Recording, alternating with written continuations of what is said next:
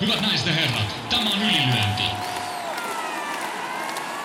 Punaisessa kulmassa Turun ylpeys, Jani Mesikämmen.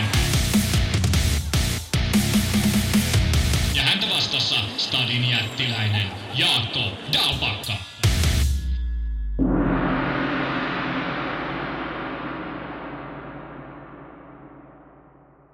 Tervetuloa kuuntelemaan Ylilönti-podcastia ja jälleen ollaan saatu yksi vuosi melkein pakettiin. Vähin käy, mutta ei niin vähin, että jutut loppuisi, nimittäin edessä on vielä kotimaan vuosikatsaus. Totta kai meidän pitää käydä läpi, mitä kotimaan tähän vuoteen kuuluu, mitä kohokohtia tai jotain muuta sieltä nousee esiin. Vai mitä Jaakko Dalpakka? No kyllä se aina pian katsaus taaksepäin tekee hyvää ennen kuin lähdetään miettimään sitä vuotta 2023. Ja, ja tämä oikeastaan, no sävelet on aika tutunlaiset viime vuodesta, mutta, mutta ne selvii varmaan, kun mennään eteenpäin jaksossa. Kyllä, me mennään suoraan asiaan. Ollaan tässä joulun välipäiviä vietellään, niin ei mitään turhia jaaritteluja, vaan mennään eteenpäin ja katsotaan millainen ylilyönti syntyy. Mutta kotimaan vuosikatsaus siis, aloitetaan summauksella kuitenkin. Millainen Suomi-kamppailuvuosi sun mielestä on ollut? En nyt halua sanoa, että mollivoittoinen, mutta ei se ainakaan hirveän korkeassa nuotissaan mennyt.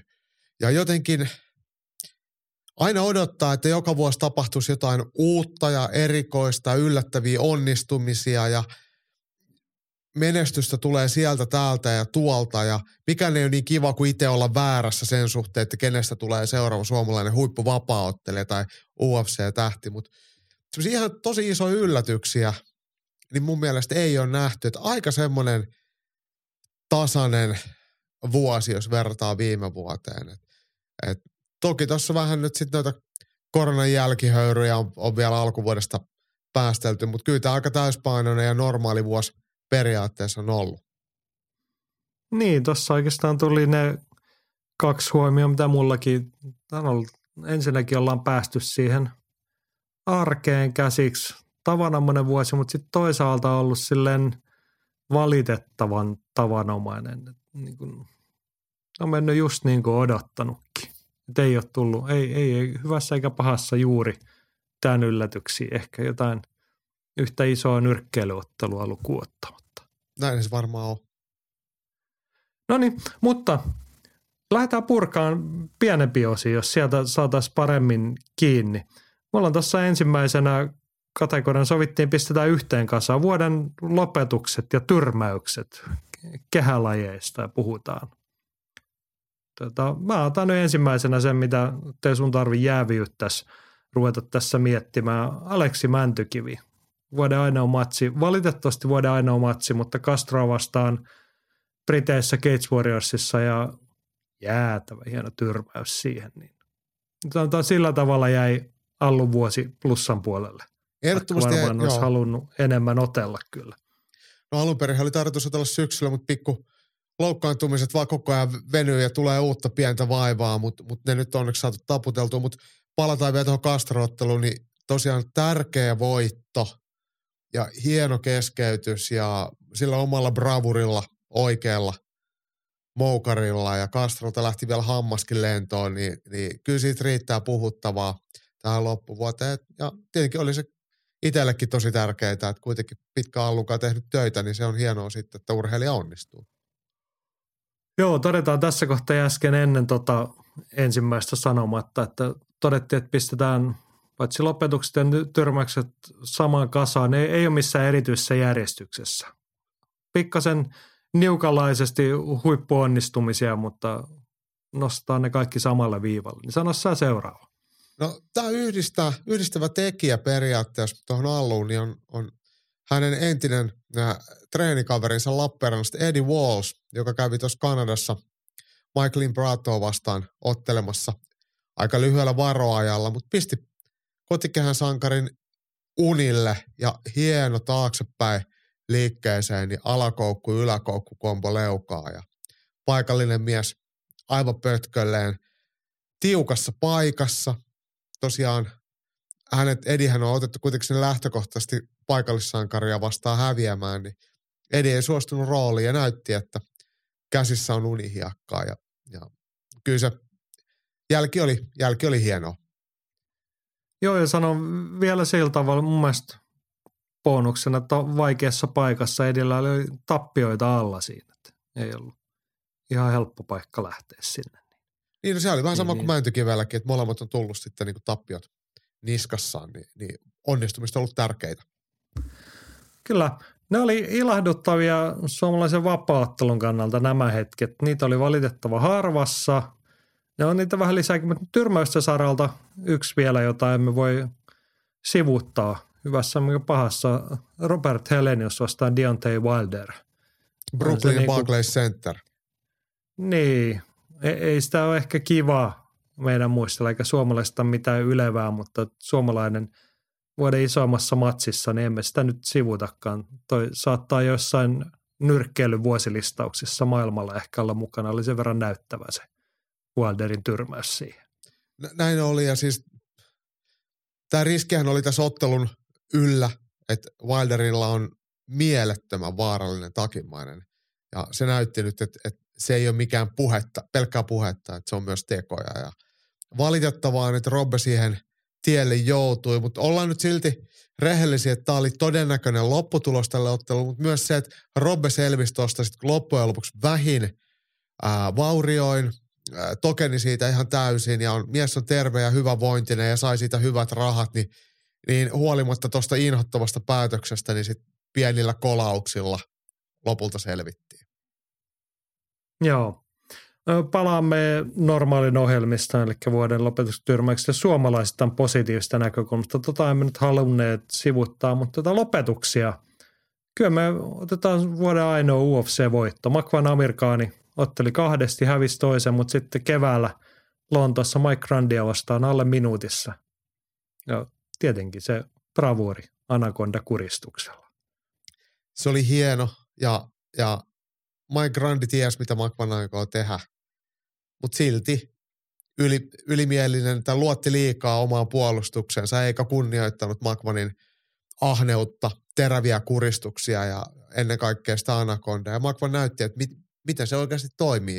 Että jos sä annat hänelle mahdollisuuden siihen, niin siitä on kyllä tosi vaikea päästä pois. Ja Grandi veti lyhyemmän tikun siinä. Ja kyllähän Maku otti siinä tyylikkään, itselleen erittäin tyypillisen voiton.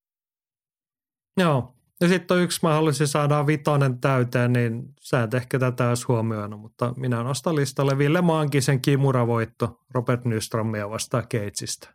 Tässä on ainoa suomalainen Kimura tälle vuodelle ja niitä maailman mittakaavassa. UFCssä oli se yksi, josta viime viikolla puhuttiin. Tässä on toinen. Joo, Se oli hieno ja se lämmitti mieltä ja se oli, se oli hieno hetki. Sehän on vähän kuitenkin, Kimura on tuommoinen vähän niin kuin poliisiote, että käsi selän taakse tyylisesti, niin, niin, niin se, se alkaka, alkukantaisuus on, on Kimuran ehkä hienous sille, että melkein jokainen piha, pihaleikeissä ja peleissäkin on sitä käyttänyt, niin se periaatteessa niin Kimura on kaikille tuttu, sekä hyökkäyksenä että puolustuksena, niin, niin sen toimiminen vapauttelukässä on nykyisin aika harvinaista, ja sen kun saa tehtyä, niin kyllä sitä aina ihan voi antaa papukaijamerkin. Just näin. Ja tämä olkoon pienenä hattunnostona Ville Mankisen hyvälle vuodelle.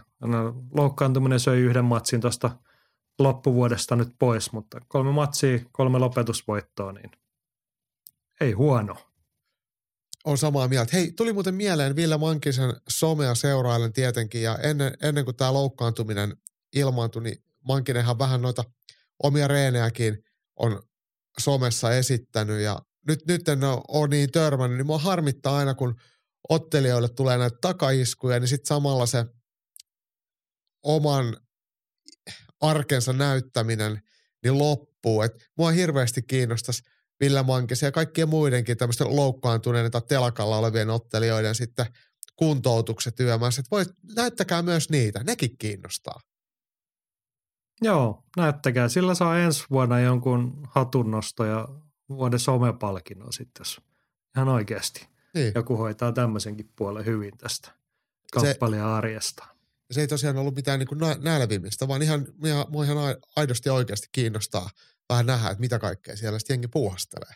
Ei, ja toi oli oikeasti hyvä huomio, koska toi toistuu vuodesta toiseen ja ottelijasta toiseen. Et. Niinpä, niinpä. Joo, siinä oli vuoden lopetuksia, tyrmäyksiä. Henkalta oli tuohon, hän on linjannut, että vuoden tyrmäys, Mäntykiven nukutus Castro vastaan, tylyn kaunista ja kunniamaininta Walsin Kanadan reissun Knokille. No siinähän ne samat tuli. Ehkä toi nyt heijastaa sitä, että ei tätä ihan hirveän pitkään tarvinnut tätä ehdokaslistaa miettiä.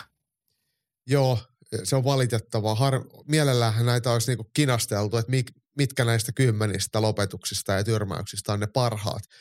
Et, et, olisi niinku merkittävissä paikoissa niitä on ollut tosi vähän. Et, et, että tota, ehkä koti, kotikehissä, kun sitten on saatu otella suotuisia otteluita, niin lopetuksia tulee, mutta ei niistäkään nyt tota Mankisen lopetusta lukuun ottamatta niin keksitty mitään sellaista järkevää, että et, et se olisi jotenkin poikkeuksellista. Niin.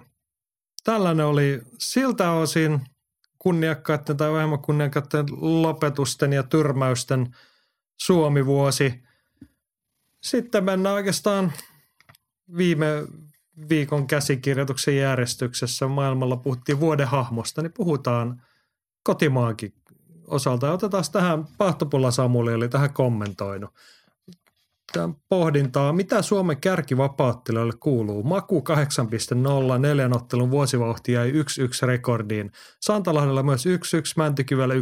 Appalla ei ollut lainkaan matseja. Riittääkö hypejunassa enää vauhtia, kun edellinen voitto on vuodelta 2019? Spekulatiiviset uranäkymät vuodelle 2023 kiinnostaa aina. By the way, absurdi ajatus, että joku suomalainen kärkiukko ottelisi normaalia UFC neljän ottelun vuosivauhtia. Onko tähän pystynyt koskaan kukaan muu kuin Anton Kuivanen vuonna 2015?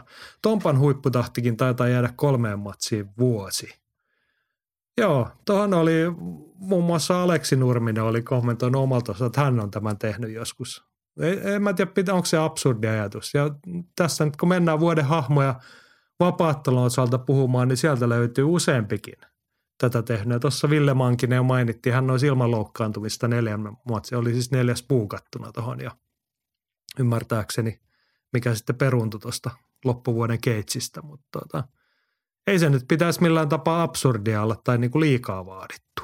Ei, me itse asiassa avasin tästä Markus Vänttisenkin tapologisivun, niin sieltä löytyy kirjauksia hänelläkin vaikka 2010 vuoden YKK v 6 kappaletta. 2011kin niitä taitaa olla, olla neljä. Et kyllä niitä niin aikaisemmin on ehkä oteltu sitten mahdollisuuksien mukaan sitten tiheesti. Et, että tota, ja varmasti jos katsoo näitä muitakin saman ikäpolven ottelijoita, niin kyllä niitä, kyllä niitä varmasti muiltakin löytyy. Mutta joo, se olisi niin. suotavaa. Olisi se tietenkin suotavaa. Et, et. Joo, ja niin kun sä oot puhunut siitä, että vapaattelumaailma on kasvanut ja laajentunut, niin työmahdollisuuksia, kilpailumahdollisuuksia niitä on. Mm. Niitä ei nyt vaan ole ehkä sit samalla tavalla ihan kotimaassa ollut. Niin. Ja, mutta et, jos on halua, niin niitä teitä ja tilaisuuksia kyllä löytyy.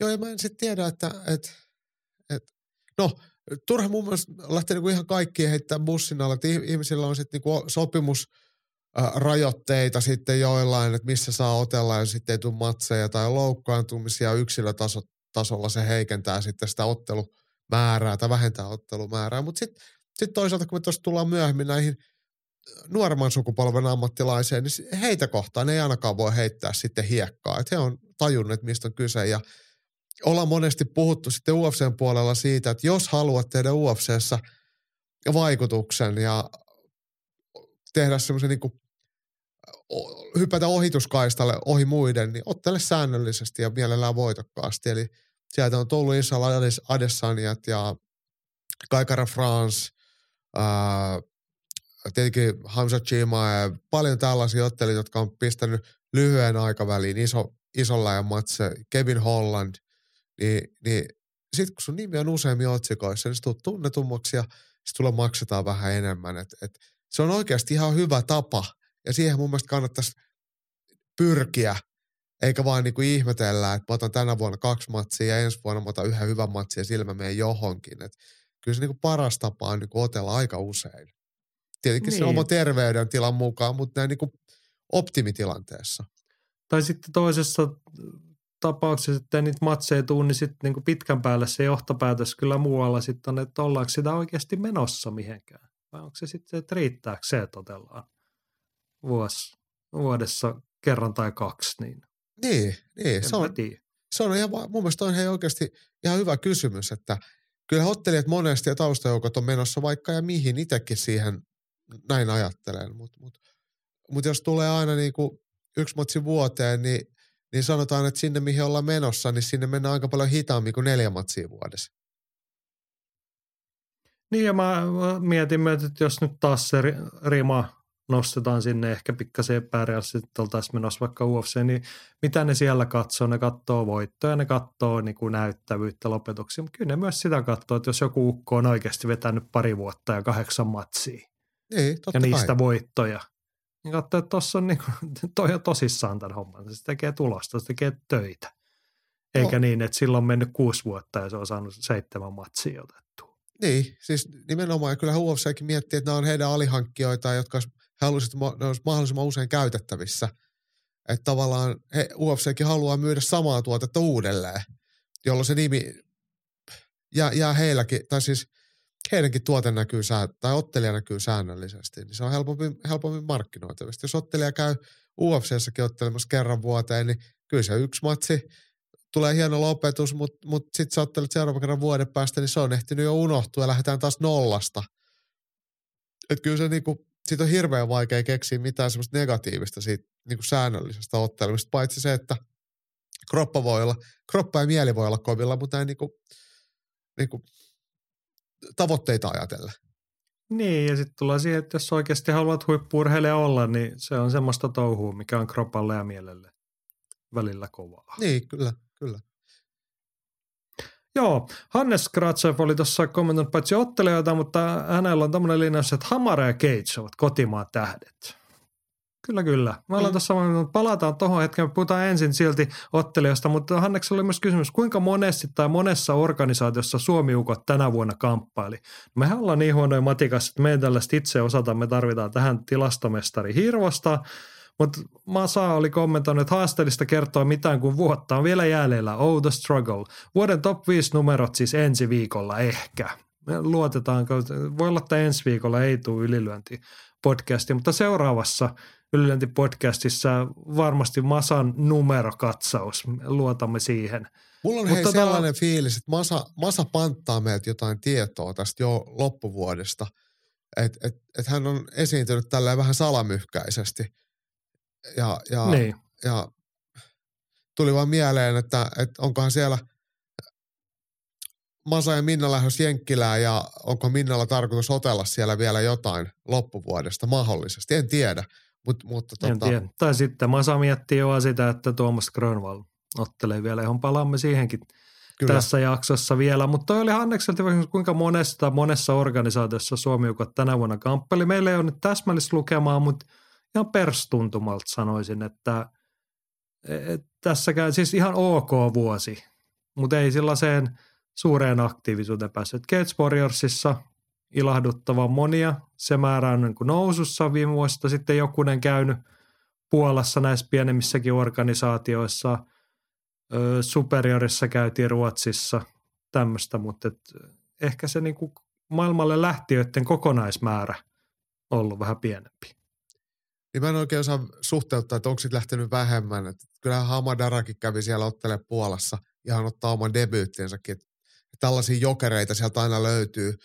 Mutta ei ainakaan voi sanoa, että olisi ollut mikään semmoinen poikkeuksellinen vuosi ja, ja mitään semmoisia, Tätä juuri tarkoitin, Joo. että niinku, tavallaan niinku perusvuosi, että ei ole mitään oikein hirveästi maininnan arvosta mm, tähän näin. Mutta hei, me oltiin puhumassa vähän, eksyttiin sivupalloon noiden kommenttien myötä vuoden hahmoja.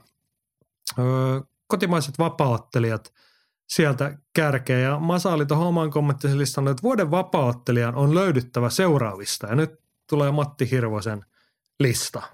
Luetaan tämä, tai minä luen, sinä kuuntelet ja sit saat kommentoida. Nämä ei ole, ainakaan Matti ei ole ilmassut, että nämä missään tietyssä järjestyksessä. Joten luen tästä vaan. Toni Valtonen, ammattilaisottelu numero 50. Plakkariin on se kova. Markus Mäkiventelä, tammikuun ekana päivänä lista oli 1-3, joulukuun ensimmäisenä 4-4. Sekin on kova.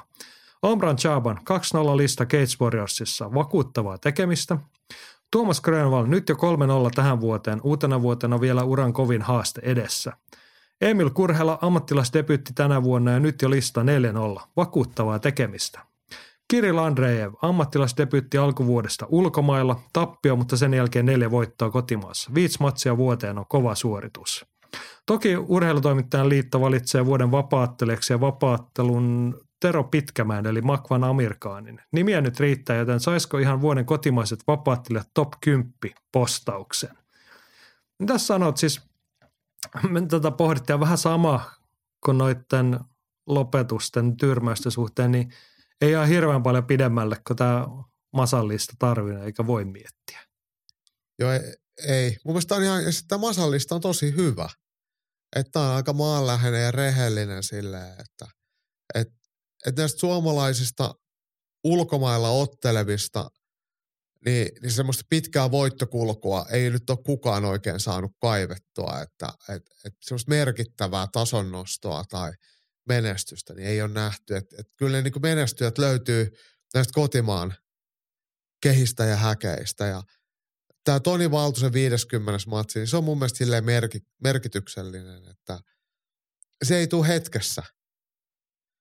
Ja sen eteen joudut aika monta hiki, hikipisaraa valuttamaan ja katkoa sääriluita ja, ja käydä leikkauksesta toiseen, että et se ei ole tosiaankaan tullut helposti, niin, niin se on kunnioitettava saavutus. Ja Toni on sen ajat sitten sanonut, että hän haluaa se 50 matsia ja on ollut valmis tekemään sen työn. Et, et eihän se kilpailun taso nyt 50 ottelussa tämmöisillä 40 äijillä ole ehkä, ehkä ihan UFC verrattavissa. Mutta se on tässä kohtaa mun mielestä toissijasta, että se numero 50 ja ammattilaisottelua, niin se on, se on todella, todella harvinaista ja todella hieno saavutus. Niin kyllä mä nostaisin ehkä tämän vuoden suomalaisista vapauttelusaavutuksista ehkä korkeammallekin. Se on niin. vähän elämäntyöpalkinto. Niin, ehkä se on siis, mietin tota samaa nyt sieltä kanteen tavallaan, että jos me mennään kilpailun tasoon, okei, okay, Makvanilla yksi UFC-voitto. Voi olla, että en muuten tiedä. Muakin on jonakin vuosina konsultoitu, että kuka on vuoden vapaattelija. Voi olla, että sitä ei valita ollenkaan, valitaan. Voi olla, että se on Makvan Amerikaani. Sitten siis noin masallistauksesta, niin Kurhelaan ja Andreevin vuodet, niin on toi määrät pelkästään poikkeusta. Sitten hyvää jälkeä tehty. Kyllä.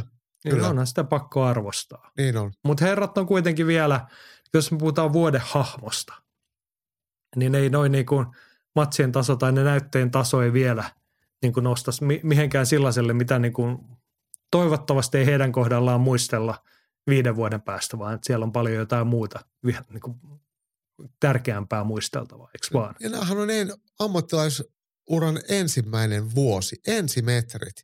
Niin jotenkin mm. sillä on tosi vaikea sitten mun mielestä sanoa, että sä oot vuoden paras vapauttelija. Että sä oot ensimmäisen vuoden ammattilainen. Ja sä oot otellut sun kaikki voitokkaat matsit kotikehässä itsellesi suotuisaa vastustaja vastaan. Se on ihan normaalia. Niin se pitääkin mennä. Siinä ei mitään pahaa. Ja oot kaikki, molemmat ottelit otellut hyvin, mutta ei se niinku – niin, pikemminkin ehkä se, että näitä ottelijoita saisi olla sen verran paljon enemmän, että tämä ei olisi mikään niinku uutinen kellekään niin. tai mikään niinku pohdittava asia. Kaikki kunnia.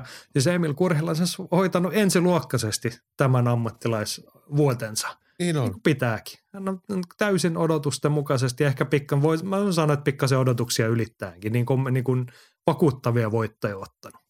Nyt jos on johonkin menossa, niin noin se pitää tehdäkin. Jep. Sama niin kuin – Kirill Andrei, luulen, että kukaan ei niin kuin vuosi sitten tähän aikaan miettinyt yhtään mitään hänen ammattilaisuurensa suhteen niin kuin lähipiiriä lukuun ottamatta korkeintaan. En oliko silloin edes suunnitelmissa vielä, mutta viisi ammattilaismatsia, se on aika hemmetin kova juttu. Kyllä, niin, kyllä. Niin, oh, mutta silti, just toi, kyllä mä ehkä, kun tässä nyt kal, voitaisiin kallistua tuon tota, elämäntyöpalkinnon suuntaan, ja mä kans niinku, ei se – No olihan se, olihan se tunteikas, hauska, viihdyttävä matsi, se Tonin 50 matsi, mutta ennen kaikkea se niin kuin isompi elementti siinä, että Toni Valtonen olisi voinut jättää leikin sikseen aika moneen kertaan, aika monta vuotta sitten. Kyllä. Ja kaikki, niin kuin, kukaan ei lässyttäisi, että kun Toni otti vain 44 ammattilaismatsia tai jotain muuta, koska niin kuin, niin te muitakaan ole kuin hän ja Niko Puhakka noilla lukemilla. Muistaakseni Suomessa. Joo, joo. Niin se on. Niin hän on ihan väkisin ihan oman itsensä takia grindannut ja ruvennut. Me molemmat tiedetään, että siellä on kaikenlaista vammaa ja vanhan miehen vaivaa ollut. Että olisi voinut antaa olla ja tehdä jotain muuta elämässään. Joo, se on se, varmaan sitä on ite, pakko arvostaa. Ja, ja varmaan itselle, niin kuin itse katson sitä asiaa, kun Toni tietenkin pitkään tuntenut ja nähnyt hänen uransa ihan alkumetreiltä asti. Ja aika monta kertaa on ollut pukukopissa, kun Toni Valtonen ottelee. Ja nytkin satuin sitten olemaan samaan aikaan siellä, niin, niin se Toni Valtonen ei ole muuttunut näiden 50 ottelun aikana se pukkarikäytös mihinkään. Et se, on, se on oikeasti, se on, sitä voisi melkein sanoa, että se on semmoinen kaikkien pitäisi kokea ja kuulla nämä Tonin jutut. Se on niin yhtä, yhtä, yhtä hauskaa aina. Ja, ja, ja tota, ei uskoisi, että mies on ollut siellä kehässä niin monta kertaa, mutta mut, kullakin tapansa ja, ja arvostan sitä suuresti. Niin. Pari muutakin ehdokkaita, tai ei muita ehdokkaita, mutta Tammisen Timo oli linjannut, että vuoden ottelija Kirill Andreev ja Lappalaisen Henkka tätä samaa, että viisi matsia debyytti ulkomailla, saldo 4 tätä aktiivisuutta lisää. No, tämä puitiin jo läpi. Ja Eetu Kimnunen oli sitten taas linjannut ykkös nimenä Emil Kurhela ehdottomasti. Niin, tota. Joo, mutta ehkä meidän perustelut tuosta tuli. Et me toivoisimme, että tämä olisi niinku, siis hieno, mies, hieno vuosi nuorilta miehiltä, mutta me ehkä toivottaisiin, että rima ei olisi sillä korkeudella, että sillä vielä päästään niin kuin ihan kärkeen. Ja he, heidän kohdalla odotukset on jossain tulevissa vuosissa, että mielellään nimeämme heidät vuoden hahmoiksi vaikka parin vuoden sisään sitten. Joo, joo toi oli mun mielestä hyvin sanottu, että tämä ei ole niin heiltä mitään pois, mutta, mutta tosiaan mieluummin kaksi vuotta eteenpäin ja sitten puhutaan heidän UFC-voittoputkista, niin se on paljon kivempaa. Joo, mutta mitä sanot hei toi Masan viimeinen pohdinta vuoden vapaattelu. Urheilutoimittajan liitto tosiaan palkitsee paitsi vuoden urheilija valita äänestyksellä, niin sitten siellä asiantuntijaraadit tai valintatoimikunnat valitsee eri lajien vuoden parhaat. Niin valitaanko vapaattelun Tero Pitkämäki, Makvan Amerikaani vuoden vapaattelijaksi? Mä, mä en siis tiedä. Tämä en mäkään tiedä, mutta mä mietin, että ei, olisi väärin valita joku toinen. Että kyllähän Makvan kuitenkin, se on ainoa, että kisa jollain merkityksellisellä sarjatasolla. Et, et, et kaikki nämä muut on kuitenkin vielä ihan nappulaliigoja verrattuna ufc Ja se, että sä pystyt voittamaan UFCssä, niin se on, se on parempaa, mitä kukaan muu suomalainen vapauttelija tänä vuonna pystynyt tekemään. Niin kyllä mä ymmärrän, että jos näin, näin valittaisiin. Et, et, tietenkin odotukset Makvanille on ollut mulla ainakin kovemmat, mitä, mitä tämä vuosi on nyt osoittanut. Et, et se jälkimmäinen matsi olisi pitänyt hoitaa. Mut, mutta tota, se on merkityksetöntä, se on mennyttä, mutta – on tosi vaikea miettiä, että kenet voisi nostaa sitten Makvanin yläpuolella. Niin, mä mietin sitä kautta, että tuossa oli Masan ehdokaslistalla kuusi nimeä, niin Makvan ei ollut siinä joukossa, niin on se niin kuin sillä tavalla kova linjaus. Mm. Kun tos, niin kuin sanoit, niin kukaan muu ei ottele lähellekään sillä tasolla, vaikka on ihan ok hyviä matseja, hyviä vastustajia vastaan otettu, mutta silti niin. on niin kuin UFC on UFC. No UFC on UFC ja sitten kaikki muut on se toi ulkopuolella ja se ei ole mikään haukku näitä meidän debutantteja tai muissa organisaatioissa olevia kohtaan, mutta niinku arvostus. Että sehän mitataan eh, niinku ihan, ihan sit, jos katsotaan niin kasuaaliurheilufanejakin, niin UFC on kuitenkin se, mikä tiedetään ja ei kukaan tiedä KSVtä tai Cage Warriorsia, saati Superior Challengea tai Feniä tai jotain muuta. Et, et, kyllä on niinku on vain yksi semmoinen niin val, valtaliiga, kaikki muut on sitten sen alapuolella. Yksittäisiä huippuottelijoita löytyy joka puolelta, mutta, mutta tälleen niin kuin arvostuksellisesti kyllähän UFC on ihan omassa kastissaan vielä. Kyllä, kyllä. Mä en itse asiassa tiedä edes kuka on valittu varsinais-Suomen vuoden vapaattelijaksi. Siihen mua konsultoitiin ja annoin sinne oman pohdintani, että Makvanin näyte tämä ja sitten Kirill Andreevin – näytä tämä, että kumpaa tässä nyt painetaan. Että ehkä mä mietin sen jälkeen, että ehkä se ongelma on siinä, että Makvanin ja UFC-mittapuulla vuosi on ollut hänelle vaisu. Mm. Että siellä on niin paljon parempia vuosia, tai niin kuin isompia voittoja, just se tappio lyö. Sitten kun sä ottelet kaksi kertaa vuodessa ja hävit niissä toisen, niin se jättää vähän semmoisen isohkon särön siihen kokonaissaldoon. Niin, Niin.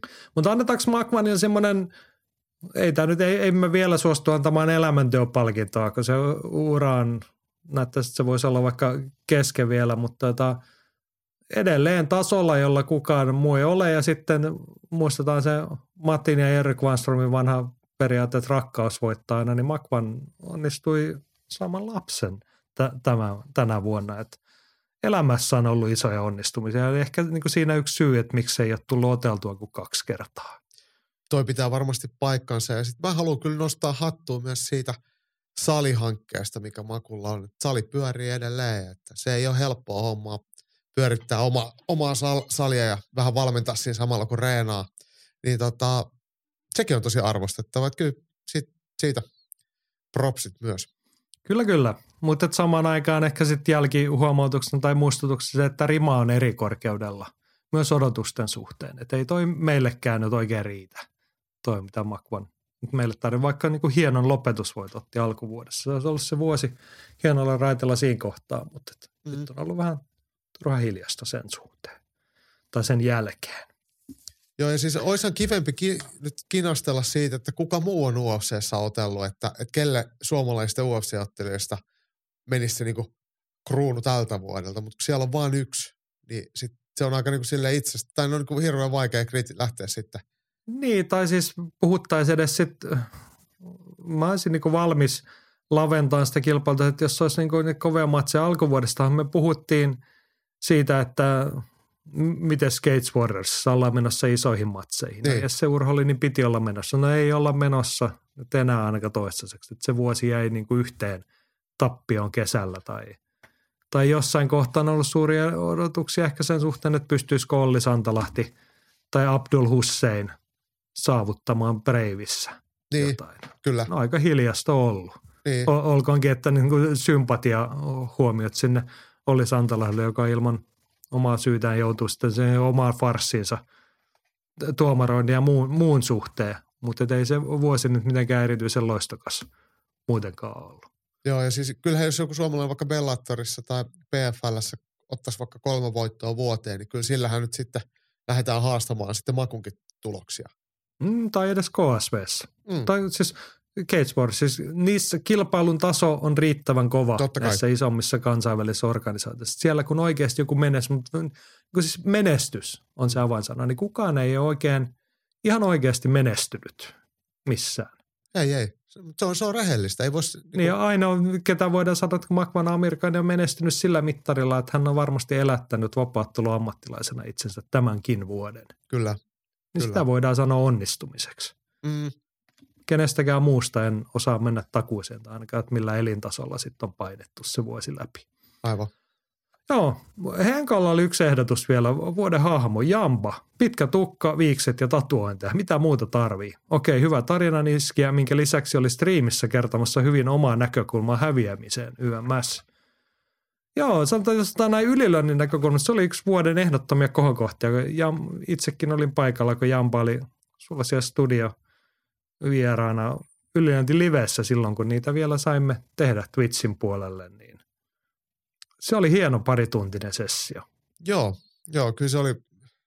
Ja siis Jampa loistaa rehellisyydellään ja oma-aloitteisuudellaan. Et, et, hänhän no, nosti jo silloin rimaa siinä, että otteli jossain, missä, oliko se Slovakiassa vai missä se otteli, ja silloinkin tuli, oliko silloinkin tappio alla, niin soitti matsin jälkeen, kun tiesi, että me pidetään striimiä, niin soitti suoraan striimiin livenä ja sieltä lähetti terveistä, ei tässä mitään, niin nyt sitten vielä tuommoinen parituntinen perkaus, minkälaisella mentaliteetillä urheilija tai Jampa itse kokee sitten tappiota ja sen ympärillä pyör, pyöriviä asioita. Se oli kyllä hemmetin hieno setti. Ja, siis Jampallahan on se muuten hänen omalla YouTube-kanavallaan. Se, se voi käydä sieltä tsiikaamassa. Okei. Okay. No se on hyvä, koska se on niin kuin tuossa mietin, että harmillista, että se meidän Twitchi ei siellä enää ole, koska se on niin kuin varmaan meidän osalta vuoden parhaita parituntisia kamppailupuheen ja sen puheen syvyyden ja sisällön suhteen. Niin. Mutta mut ei sillä ehkä ihan päästä vuoden hahmokisaan kuitenkaan vielä, mutta paitsi siis hahmona itsessä, Niin. onpa hieno hahmo. Niin, ollut Ei aina. siinä mitään. Niin, joo.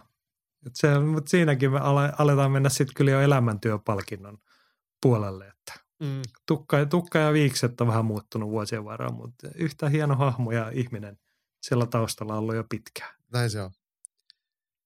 Se on Tu- muuten Jampankin ura on, alkaa olla silleen vaivihkaa todella pitkä. Niin kyllä, mutta hän on aloittanut niin nuorena, että eihän, no mit, mitä Jamba, onko 32 tai jotain, että ei se olisi vielä mikään niinku supervanha. Niin, niin mutta ens, mä veikkaan, että ensi vuonna alkaa olla sitten niinku 15-vuotis taiteilijajuhlaa tai jotain. Niin, kyllä, kyllä. Se on, se on hurja No niin. pätkä. Hei, tuossa oli, tossahan oli Masallahan oli myös toi Omran Shaban ja Tuomas Grönval myös listalla. Joo, kai- kai- Granvallista puhumme vähän myöhemmin. Mutta otetaan Mutta- toi Omran. Niin, niin Omranhan kuitenkin ottelee Cage Warriors, mikä on tosi hyvä mesta, mutta hänen kyllä kilpailullinen taso on vielä siellä ihan esikorttien alkupuolella ja tämmöisiä kokemusta kartuttavia matseja. Niin, ne, niin, niin niilläkään ei vielä ehkä niinku vuoden, vuoden tota, ykköseksi pääse. Omranille me annamme ehkä tämmöinen jonkun nuori kyky sivukunnia maininnan. Ollaan ennenkin puhuttu siitä hänen rohkeudestaan ja uravalinnastaan lähteä sinne, mutta toi on tärkeä huomio siitä, että Gates Warriorsissakin on niitä tasoja, että sielläkin voi uransa aloittaa ja hänet ehkä lasketaan siellä niin kuin melkein paikalliseksi ottelijaksi, sen takia hän aloittelee siellä uransa. Mm. Ei se hirveästi eroa siitä, siitä kun tyypit aloittelee täällä Keitsissä kotimaassa uraansa, mutta tota, näin, ehkä se tie on vähän lyhyempi, jos siellä sillä polulla pysyy. Niin Mutta siis, ilman muuta hatunnosto niin siitä. ja, siis, ja sitten vielä se, se, mitä säkin tuossa vähän sivusit, että Omran on kuitenkin tehnyt semmoisen peliliikkeen, mitä on pakko arvostaa, että, että hän läkee, läht, on lähtenyt hakemaan oppeja muualta kuin Suomesta ja asuu siellä Dublinissa valtaansa vuodesta harjoittelemassa.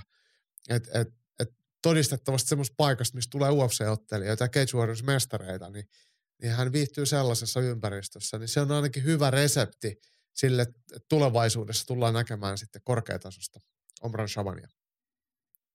Just näin. Siellä suunnalla odotuksia on. Koitamme olla maltillisia sen suhteen, ettei odotukset nouse liian aikaisin liian korkealle. Meidän vuoden hahmo siis elämäntyöpalkinnon hengessä Toni Valtonen suomalaisen vapaattelun saralta. Maailman mittakaavassa annamme kunnia mainitaan vuoden läpimurrolle. Oliko sulla oli tähän kotimaankin osalta ehdotusta? Joo, mu- mun mielestä on nyt vähän jaettu palkinto ja mä antaisin sen äh, Omar Tugareville ja Sani Branforsille. Ja Tugarev otti U21 Euroopan mestaruuden erittäin kovatasoinen äh, turnaus. Ja sitten Sani Branfors, joka 17-vuotiaana nappasi junnujen äh, maailmanmestaruuden vapaa, amatöörivapaattelussa ja nyt esiintyi Keitsissäkin äh, erittäin tyylikkäästi nappasi siellä sitten ää, voiton ja, ja odotukset Branforsille on ainakin itselläni ihan, ihan kohtuulliset. Hän on erittäin monipuolinen ja taitava vapaaottelija. Tosiaan 17-vuotias vasta nuori neiti, niin, niin tosta on hyvä jatkaa. Ja jotenkin läpimurto to, tota, otsikon alle nämä sopii molemmat hyvin silleen, että Sunny Branforsista mä en ollut ikinä kuullutkaan, ja sitten taas Tukarev oli kuitenkin vielä tämmöinen äh, vähän niin kuin ammattilainen, mutta hän osoitti Italian EM-turnauksessa todellista kypsyyttä ja taitoa ja osaamista ja nousi ihan uudelle tasolle, niin tällaisia läpimurtajia murtajia, niin, niin kaivataan lisää ja tä, tänä vuonna ne on mulle ollut nämä kaksi. Perustelut on sinänsä hyviä, mutta mun on pakko vähän haastaa se on tässä kohtaa. Mitäs mun pointti ja mietintö on nyt tässä kohtaa se, että lasketaanko me rimaa liian matalle, jos meidän läpimurtoottelijat on tuolla. Vai pitäisikö me kuitenkin, me tuossa äsken nyt sivutettiin vaikka Emil Kurhela ja Kirill Andreev. Eikö heidän läpimurtansa kuitenkin ole vakuuttavampi ammattilaistasolla kuin nämä nuoret nousevat amatöörikyvyt, sinänsä ansioituneet.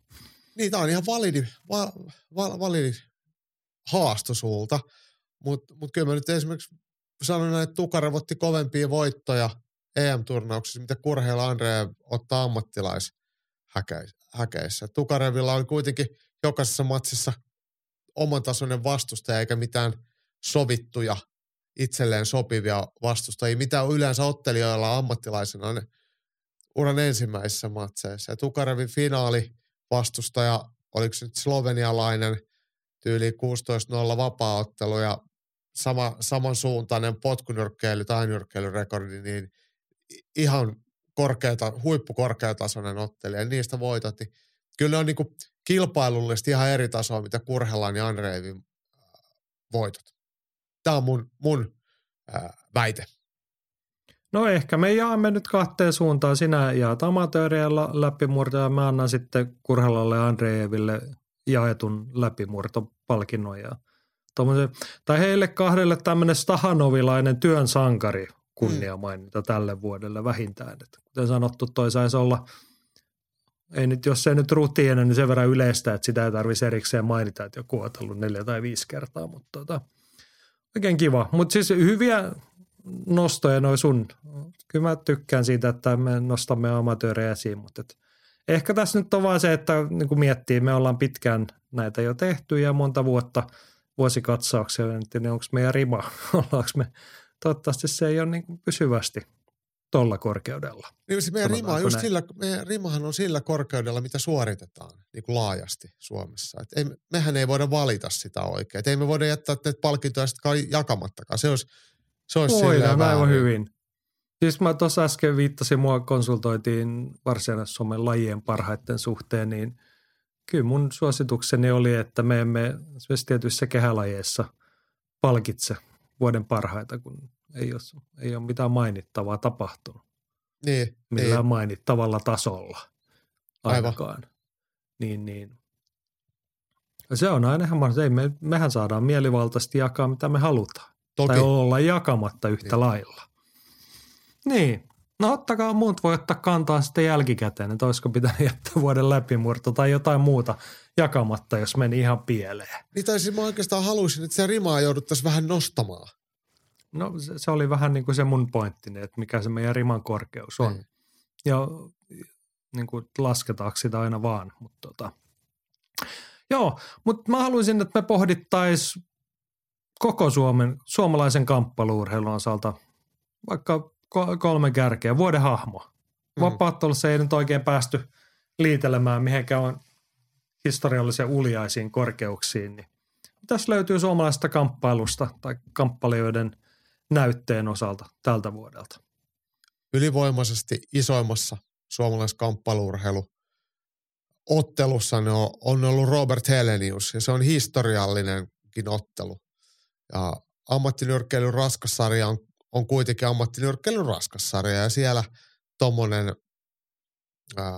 ranking ykköstason entinen mestari Deontay Wilder samassa kehässä Robert Heleniuksen kanssa, niin ei se kuulostanut mulle esimerkiksi vielä viime vuoden keväällä, se kuulosti lähinnä paskalle huhulle, että en mä tollasta usko ennen kuin näin. Mutta kyllä mä sen sitten näin, ei se kauaa kestänyt, mutta mut Robbe rohkeasti tarttui semmoiseen haasteeseen, mikä hänelle tarjottiin ja tienasi siitä elämänsä fyrkat ja varmaan otti aikamoisen pusun leukaan, mutta, mutta, mutta tota, paljon korkeampa, korkeampaan ja isompaan otteluun ei enää voi päästä missään kamppailuurheilussa. Ainoa, mikä siitä puuttuu, niin olisi ollut se maailmanmestaruusvyö, ja ei kyllä kukaan ollut millään tasolla tuolla tollaisessa paikassa tänä vuonna. Joo, tätä on vaikeaa kiistää, vaikka se meni, on tärkeää muistaa, että vaikka se homma ei mennyt nappiin siellä, niin oltiin aika korkealla levelillä sitten kuitenkin. Pääsi edes yrittämään. Kyllä. Joo, mä nostan toisen nimen isopoika, tämäkin mm. eri lajista, judoka Martti Puumalainen. Hän on tehnyt, voisi sanoa jollain tasolla, ehkä vielä, toivottavasti hänen osaltaan lopullista suomalaista judohistoriaa, mutta pieni sellainen että Hän noussut miksi sitä nyt nimetetään, tai onko se olympiakarsinta ranking vai mitä? Siis judossahan homma toimii niin, että olympiapaikoista kisataan se kolmisen vuotta. Et kun edelliset kisat on pidetty, väli. Niin, kun edelliset kisat on käyty, niin nollataan mittaria, sitten ruvetaan käymään isoja kisoja ja niistä kisoista saa eri tavalla pisteitä sitten menestyksen mukaan, niin Martti Puumalainen taitaa olla nyt pikkasen yli kymppisijalla. Tarkoittaa, että hän nyt tässä – kun alkaa seuraavat kesäkisat lähestyä, niin hän on aika lailla kiinni raskaan sarjan judon olympiapaikassa toistaiseksi. Se ei toki vielä riitä. Mutta se, mikä siinä on historiallista, niin edellisestä kerrasta on kymmenen vuotta aikaa silloin, kun se oli Jaana Sundberg, nykyisellä nimeltään Jokinen, joka silloin Lontoon kisojen tienoilta vähän sen jälkeen taisi olla vastaavilla sijoilla näissä rankingissa. Suomalainen miesjudoka ei ole vissiin koskaan ollut, ainakaan ihan niin kuin, ainakaan minun muistini mukaan. Niin ja myöskään sitten näissä vuoden päätteen Masters-turnauksessa, niin äsken mainittu Jaana Jokinen taisi olla ensimmäinen nainen, ketä siellä, ja ainoa, ketä siellä oli kilpailu, ja miehiä siellä ei ollut ketään ennen kuin Martti Puumalainen nyt loppuvuodesta sitten Niin saatoin nyt sotkea nämä kaksi asiaa, mutta joo, tässä suhteessa Martti Puumalainen teki historiaa, ja sitten oliko lokakuussa hän voitti ison olympiakartsitoturnauksen Perthissa Australiassa, niin se on kyllä suomalaisittain aika kovaa touhua, sanoisin näin. Puumalaiselle pitää antaa myös kunniaosoitukset asianmukaisesta Twitter-päivittelystä. Eli Twitteri, mä tiedän, että sä käytät ja mäkin käytän aika säännöllisesti ja sieltä on helppo poimia uutisia, niin Puumalainen päivittäilee omia kuulumisiaan reissun päältä, että kenen kanssa on paininut ja laittaa kuvaa leireiltä ja kisoista säännöllisesti menee hyvin tai ei, niin, niin, niin tota, on ollut helppo seurata sitten Martti Puumalaisen uraa. Ja siis siihen ei ihan hirveästi häneltä varmasti aikaa uppoa, että nappaa kuvan, kun se vääntää jotain japanilaista niskalenkkiä ja, ja laittaa terveiset Tokiosta leiriltä, niin, niin meikäläinenkin pysyy kärryillä, mitä judossa tapahtuu. Joo, Tämäkin on toki asia, josta haluaisin, että se olisi sen verran rutiiniomasta, että tästä ei tarvitsisi kunniamaininta jakaa, että joku, joku hoitaa someasiat hyvin. Et jotenkin sekin on tässä, mitä onko se niin kuin jotain koronan jälkihuuroja, että on jotenkin vähän vaisua ihmisillä sekin. Mun mielestä, hei, no sanoin tuosta somesta, että, että some, somekäyttö on, on varmaan niin kuin muuttunut tässä kuitenkin kohtuullisen – nuori ilmiö ja se kanavat vaihtuu, että ensin on Facebook ja sitten tulee Insta ja mitä helvetit Twittereitä ja Snappeja ja TikTokia ja kaikkea. Et, et ne elää koko ajan omaa elämäänsä, mutta mut myöskin sitten kun ne alkaa niinku arkipäivästymään, niin myöskin se päivittelyyn käytetty, päivittämiseen käytetty effortti niin alkaa arkipäivästymään ja sitten se alkaa olekin aika semmoista, semmoista tasoa, että se ei enää kiinnosta juuri juuri ketään. Et, et, et, et tavallaan sit sekin on sit ihan semmoista niinku, vähän niin kuin helposti muuttuu yhdentekeväksi ja mielenkiinnottomaksi. Ja siellä on vaikea sitten päästä enää esille. Niin. Mä sanon taas sen saman, että no, Martti Puumalainen tietenkin hän on valtiourheilija puolustusvoimien leivissä ja siinä saa reenailla, mutta tämmöiset niin kuin perusammattilaiset, niin se on heille elinkeinoharjoittamista, se esillä oleminen, itsensä myyminen – mm. somehuoraaminen, niin sitä vaan pitäisi pystyä tekemään. Mutta Martti Puumalainen pääsee siis tälle listalle ilman somenäyttöäkin. Tuo oli ihan hyvä lisäys, että hän on niin kuin silläkin saralla onnistunut, mutta et hänellä alkaa, hän on näytöllään nostanut sitä odotusten rimaa ja ensi, vuonna, ensi vuonna taitaa olla MM-kisat ja ensi vuonna ratkaistaan sitten varmaan aika pitkälti ainakin niitä 20, 2024 kesäkisojen olympiapaikkoja, niin pistän kyllä ko- kovia odotuksia siihen koriin. Samoin. Mutta hei, tiedätkö, meillä on aika hyvä, hyvä porukka tuolla uh, urheilukoulussa Santan, Santahaminassa, näitä isoja kölleitä. Siellä on Arvi Savolainen, Elias Kuosmanen kreikkalaisroomalaisen painin puolelta ja sitten Martti Puumalainen judon puolelta. Ne on kaikki aikamoisia karpaaseja. Siellä varmaan puntit saa kyytiin. Joo. Siinä olisi kyllä täytyykin pistää puumalaiselle toivetta, että someen vähän sen, mitä minkä verran herrat saa siellä varuskunta-alueella kuvailla ja laittaa, mutta tota, noin. olisi kiva tostakin saada enempi tuntumaan. Mutta hei, oltiin puhumassa koko Suomen osalta ja luvattiin top kolmosta vuoden hahmoja. Meillä on Robert Helenius, meillä on Martti Puumalainen ja sitten otetaan kuulijaehdotuksena vanha tuttumme Janne Maunonen pisti. Tämä on kyllä ihan relevantti ehdotus. Se menee tänne top kolmoseen.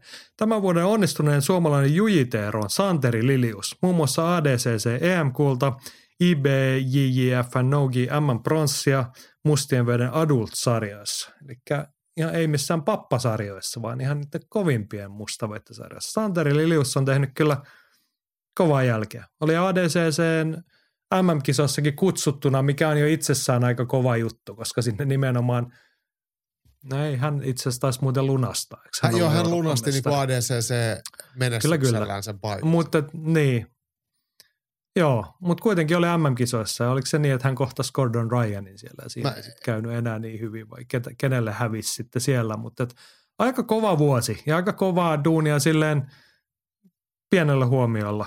Ei ne niin kuin, ei se, no puhutaan taas niin kuin isoista pojista, isoista ukoista raskaassarjassa siellä, niin tota, vai mikä se on? No, siis, no joku jo, kuitenkin satakiloisia joo, ukkoja ollaan. Ei, se Lilius ei ole ihan niin hirveän iso, että et, et tämä niinku raskassarja on tässä, vitsi kun mä en nyt muista, onko se sitten No jotain, 90, 90 jotain 90, sanotaan. Niin 90 jotain.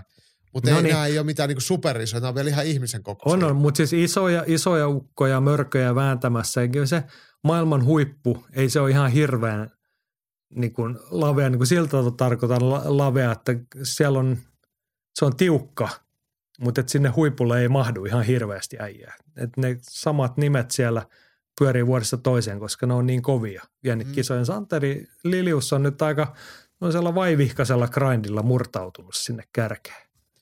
Joo, ja aika vähän Suomessa hän hehkutetaan, että, että, että toki hän nyt tekee päivä tai elää Espanjassa tuolla aurinkorannikolla jossain Malakan suunnalla ja pitää siellä salia ja asuu ja harjoittelee, mutta niin, niin ehkä sitten Suomi-yleisö ei sitten häntä niin paljon noteraa, mutta kovat on hei tulokset, paljon kovemmat kuin kellään muulla. Et, et kyllähän meillä on kotimaassakin semmoisia lukkopainijoita, jotka pistää all in niin sanotusti, mutta ei, ei, ei pärjää tolla tasolla ja, ja Santeri Lilius pärjää, pakko arvostaa.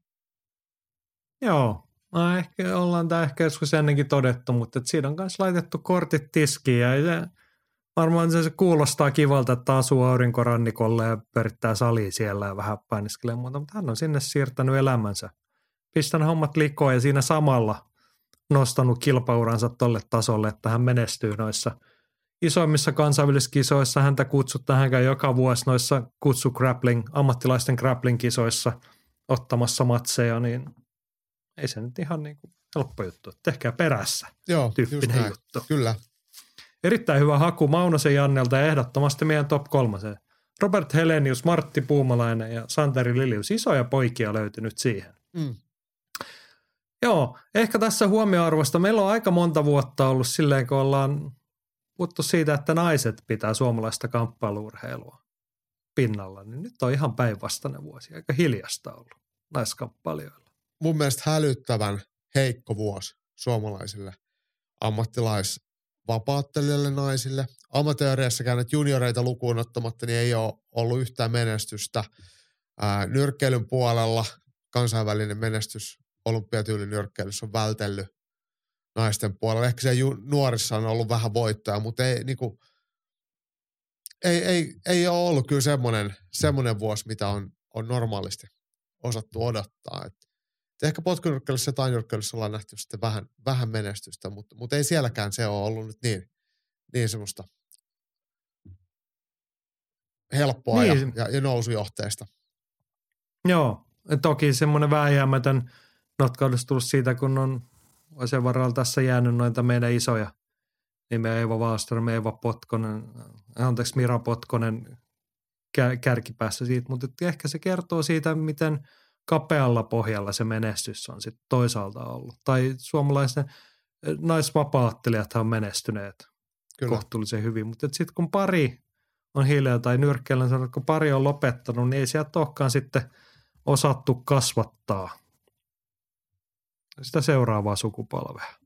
Niin, niitä harrastajia on ollut vain hirveän vähän, tai niitä on vain niin kuin hirmu vähän, niin sieltä tulee hirmu vähän niin kuin naisista sitten kilpailijoita. Et että varmaan semmoinen yksi yhdistävä tekijä nyrkkeilyssä ja potkunyrkkeilyssä, tainyrkkeilyssä ja myös vapaaottelussa on ollut se, että, että Suomessa naiset on ollut täysin tervetulleita saleille, ne on päässyt kilpailemaan ja ne on ollut hyvin niin kuin varhaisessa vaiheessa mukana kilpailemassa näissä kaikissa lajeissa. Niin sitä kautta sitten on, on nämä pioneerit on päässyt sitten tekemään myöskin tulosta. Mutta mut, mut sitten totuus on kuitenkin siinä, että niitä naisia ei vaan vaikka vapaa-ottelussa ei nyt peruskursseille tule hirveästi, eikä sitten näissä suomikapeissa naisia ihan hirveästi kilpaile, niin, niin tota, se näkyy sitten, sitten myös kansainvälisessä menestyksessä. Joo, mutta ei tällaisia vuoden hahmoja löytyy kotimaisesta kamppailuurheilusta. Taas lisäkategorioita vielä. Vuoden tapahtumat. Siihen voisiko sanoa, että vähän ollut hiljasta silläkin saralla, mutta yksi selkeä ehdokas. Kyllä mä ajattelin sieltä viime keväältä Suomen Turku ja Hamara MMA Vol 1. Nythän niitä on jo kaksi sarjaa, mutta uusi kotimainen kamppailutapahtuma ja onnistunut sellainen. Ja se, mikä siinä vielä, vielä tota, on ollut haasteena, että kuitenkin tapahtuma oli al- alun perin tarkoitus järjestää vuonna 2021, mutta pahimpien koronasekoilujen takia se sitten blokattiin kalenterista, että sitä ei saatu järjestää, mutta miehet ei pistänyt kirvestä kaivoa ja väkisi grindas sen sitten viime keväälle ja uudelleen vielä syksyllä. Niin kyllähän tuota Hamaran porukka on pakko arvostaa. Ja mä en siellä ykköstapahtumassa ollut paikan päällä, oli jossain reissussa silloin, mutta, mutta, mutta tuli kat- ei kun mä taisin striimaakin itse asiassa, niin se taisi olla. Mä katsoin se, pidin studio himasta, näin se oli, mutta on kyllä nähnytkin sen siis. Joo, mutta niitä mukavia valopilkkuja mm. tähän vuoteen. Uusi tekijä. Niin. Vapaattelu saadaan antaa semmoinen sivukunniamaininta vaikeiden korona-aikojen jälkeen, niin Cage MMA, neljä tapahtumaa Helsingissä kulttuuritalo. Me ollaan esitetty niitä toiveita, että jotain muutakin voisi yrittää välillä, kun sitä kultsaa myydä loppuun, mutta täysille saleille siellä neljä tapahtumaa, niin hyvä perusvuosi – silläkin on arvonsa kyllä, koska ilman niitä neljää tapahtumaa niin aika hiljasta olisi ollut. On samaa mieltä ja siis ehkä meitä on, me ollaan vähän niin kuin totuttu tuohon Keitsin tarjontaan ja me on, meitä on silleen hemmoteltu sillä, mitä he tekevät, niin me vaaditaan enemmän. Mutta ei se nyt toisaalta ole mun mielestä mitään pahaa vaatia enempää ja toivoa, että, että nähtäisiin jotain vielä suurempaa, vielä parempaa. Mutta kun yksi me pitää, niin kuin unohdettiin, tuossa käsikirjoitus tehdessä, niin kyllähän Karelia vuosikin Karelia Fight pa- palas parin vuoden tauolta ihan räiskyvästi loppuvuodesta. Et, et kyllähän Rexille tuonne Imatralle pitää lähettää vielä hatunnosto, että ei, ei sielläkään varmaan niinku helppoa ollut rimpuilla, mutta mut hyvän tapahtumaan. Ja... Niin ja va- varsinkaan niinku taukovuosien jälkeen enää niinku, senkin pienen porukan elämässä olisi varmaan voinut jotain muuta tehdä ja todeta, että no se Karelia juna meni nyt jo – mutta ei, niin. sen ei annettu mennä vaan. M- mutta ehkä me annetaan sen Karelia esimerkkinä, annetaan kunniahatun noston kaikille kotimaiselle kamppailutapahtumalle. Kyllä niin tuossa yritit miettiä, että aika hiljasta ollut, mutta sitten sillä mistä on jäänyt hyvä mieli, niin joku järjesti siellä, oliko se Juuassa vai miten se nyt lausutaankaan, jossain siellä Pohjanmaan suunnalla tai muualla – tämmöisiä nyrkkeilytapahtumia. Tai siis siellä oli yksi ja sitten näitä vastaavia ollut muualla, niin tota, ei niistä ole isoja otsikoita eikä isoja voittoja kirjattu juurikaan, mutta tota, pakko arvostaa silti.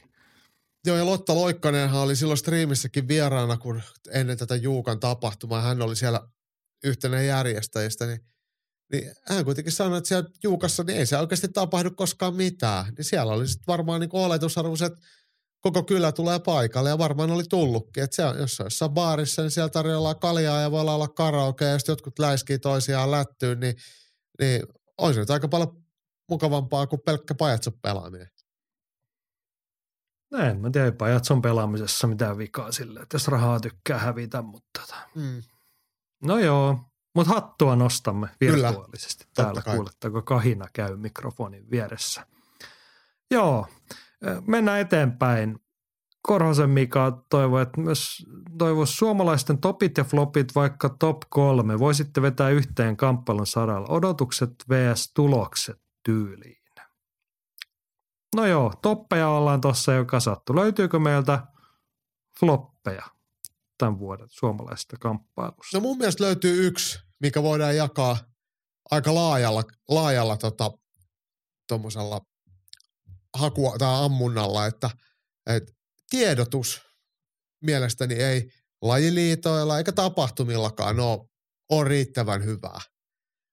Et jos lajiliitot ei saa sille omille sivuilleen päivitettyä arvokisan joukkueita helposti luettaviin formaatteihin, saati toimita niitä mihinkään valtamedioille tai, tai ihmisille, joita ne kiinnostaa, niin se on, se on tosi surkeeta. Ja mua, mua ärsyttää, joku sanoo, että me katsoo painiliito Facebookista, niin ei se ei ole mun mielestä niinku mikään vastaus. Että et kyllä niitä niinku Terkkuja vois... Samulille. Joo, ja siis, mutta ei tämä painiliiton vika. Et ei, kyllä vapautteluliiton tiedottaminen no, se on ihan, nimenomaan ihan painiliiton ja... vika. Niin. Se on näiden kaikkien vika. Niin, niin, niin, niin siis tarkoitan, että se ei paini, pelkästään painiliiton vika, vaan siis kaikkien. Et, et, äh, sosiaalinen media on luonut semmoisen harhan, että me voidaan törkkää someen jotain päivityksiä jo olemassa oleville faneille, seuraajille, harrastajille, että hei nyt Pertsa on lähdössä MM-kilpailuihin, niin se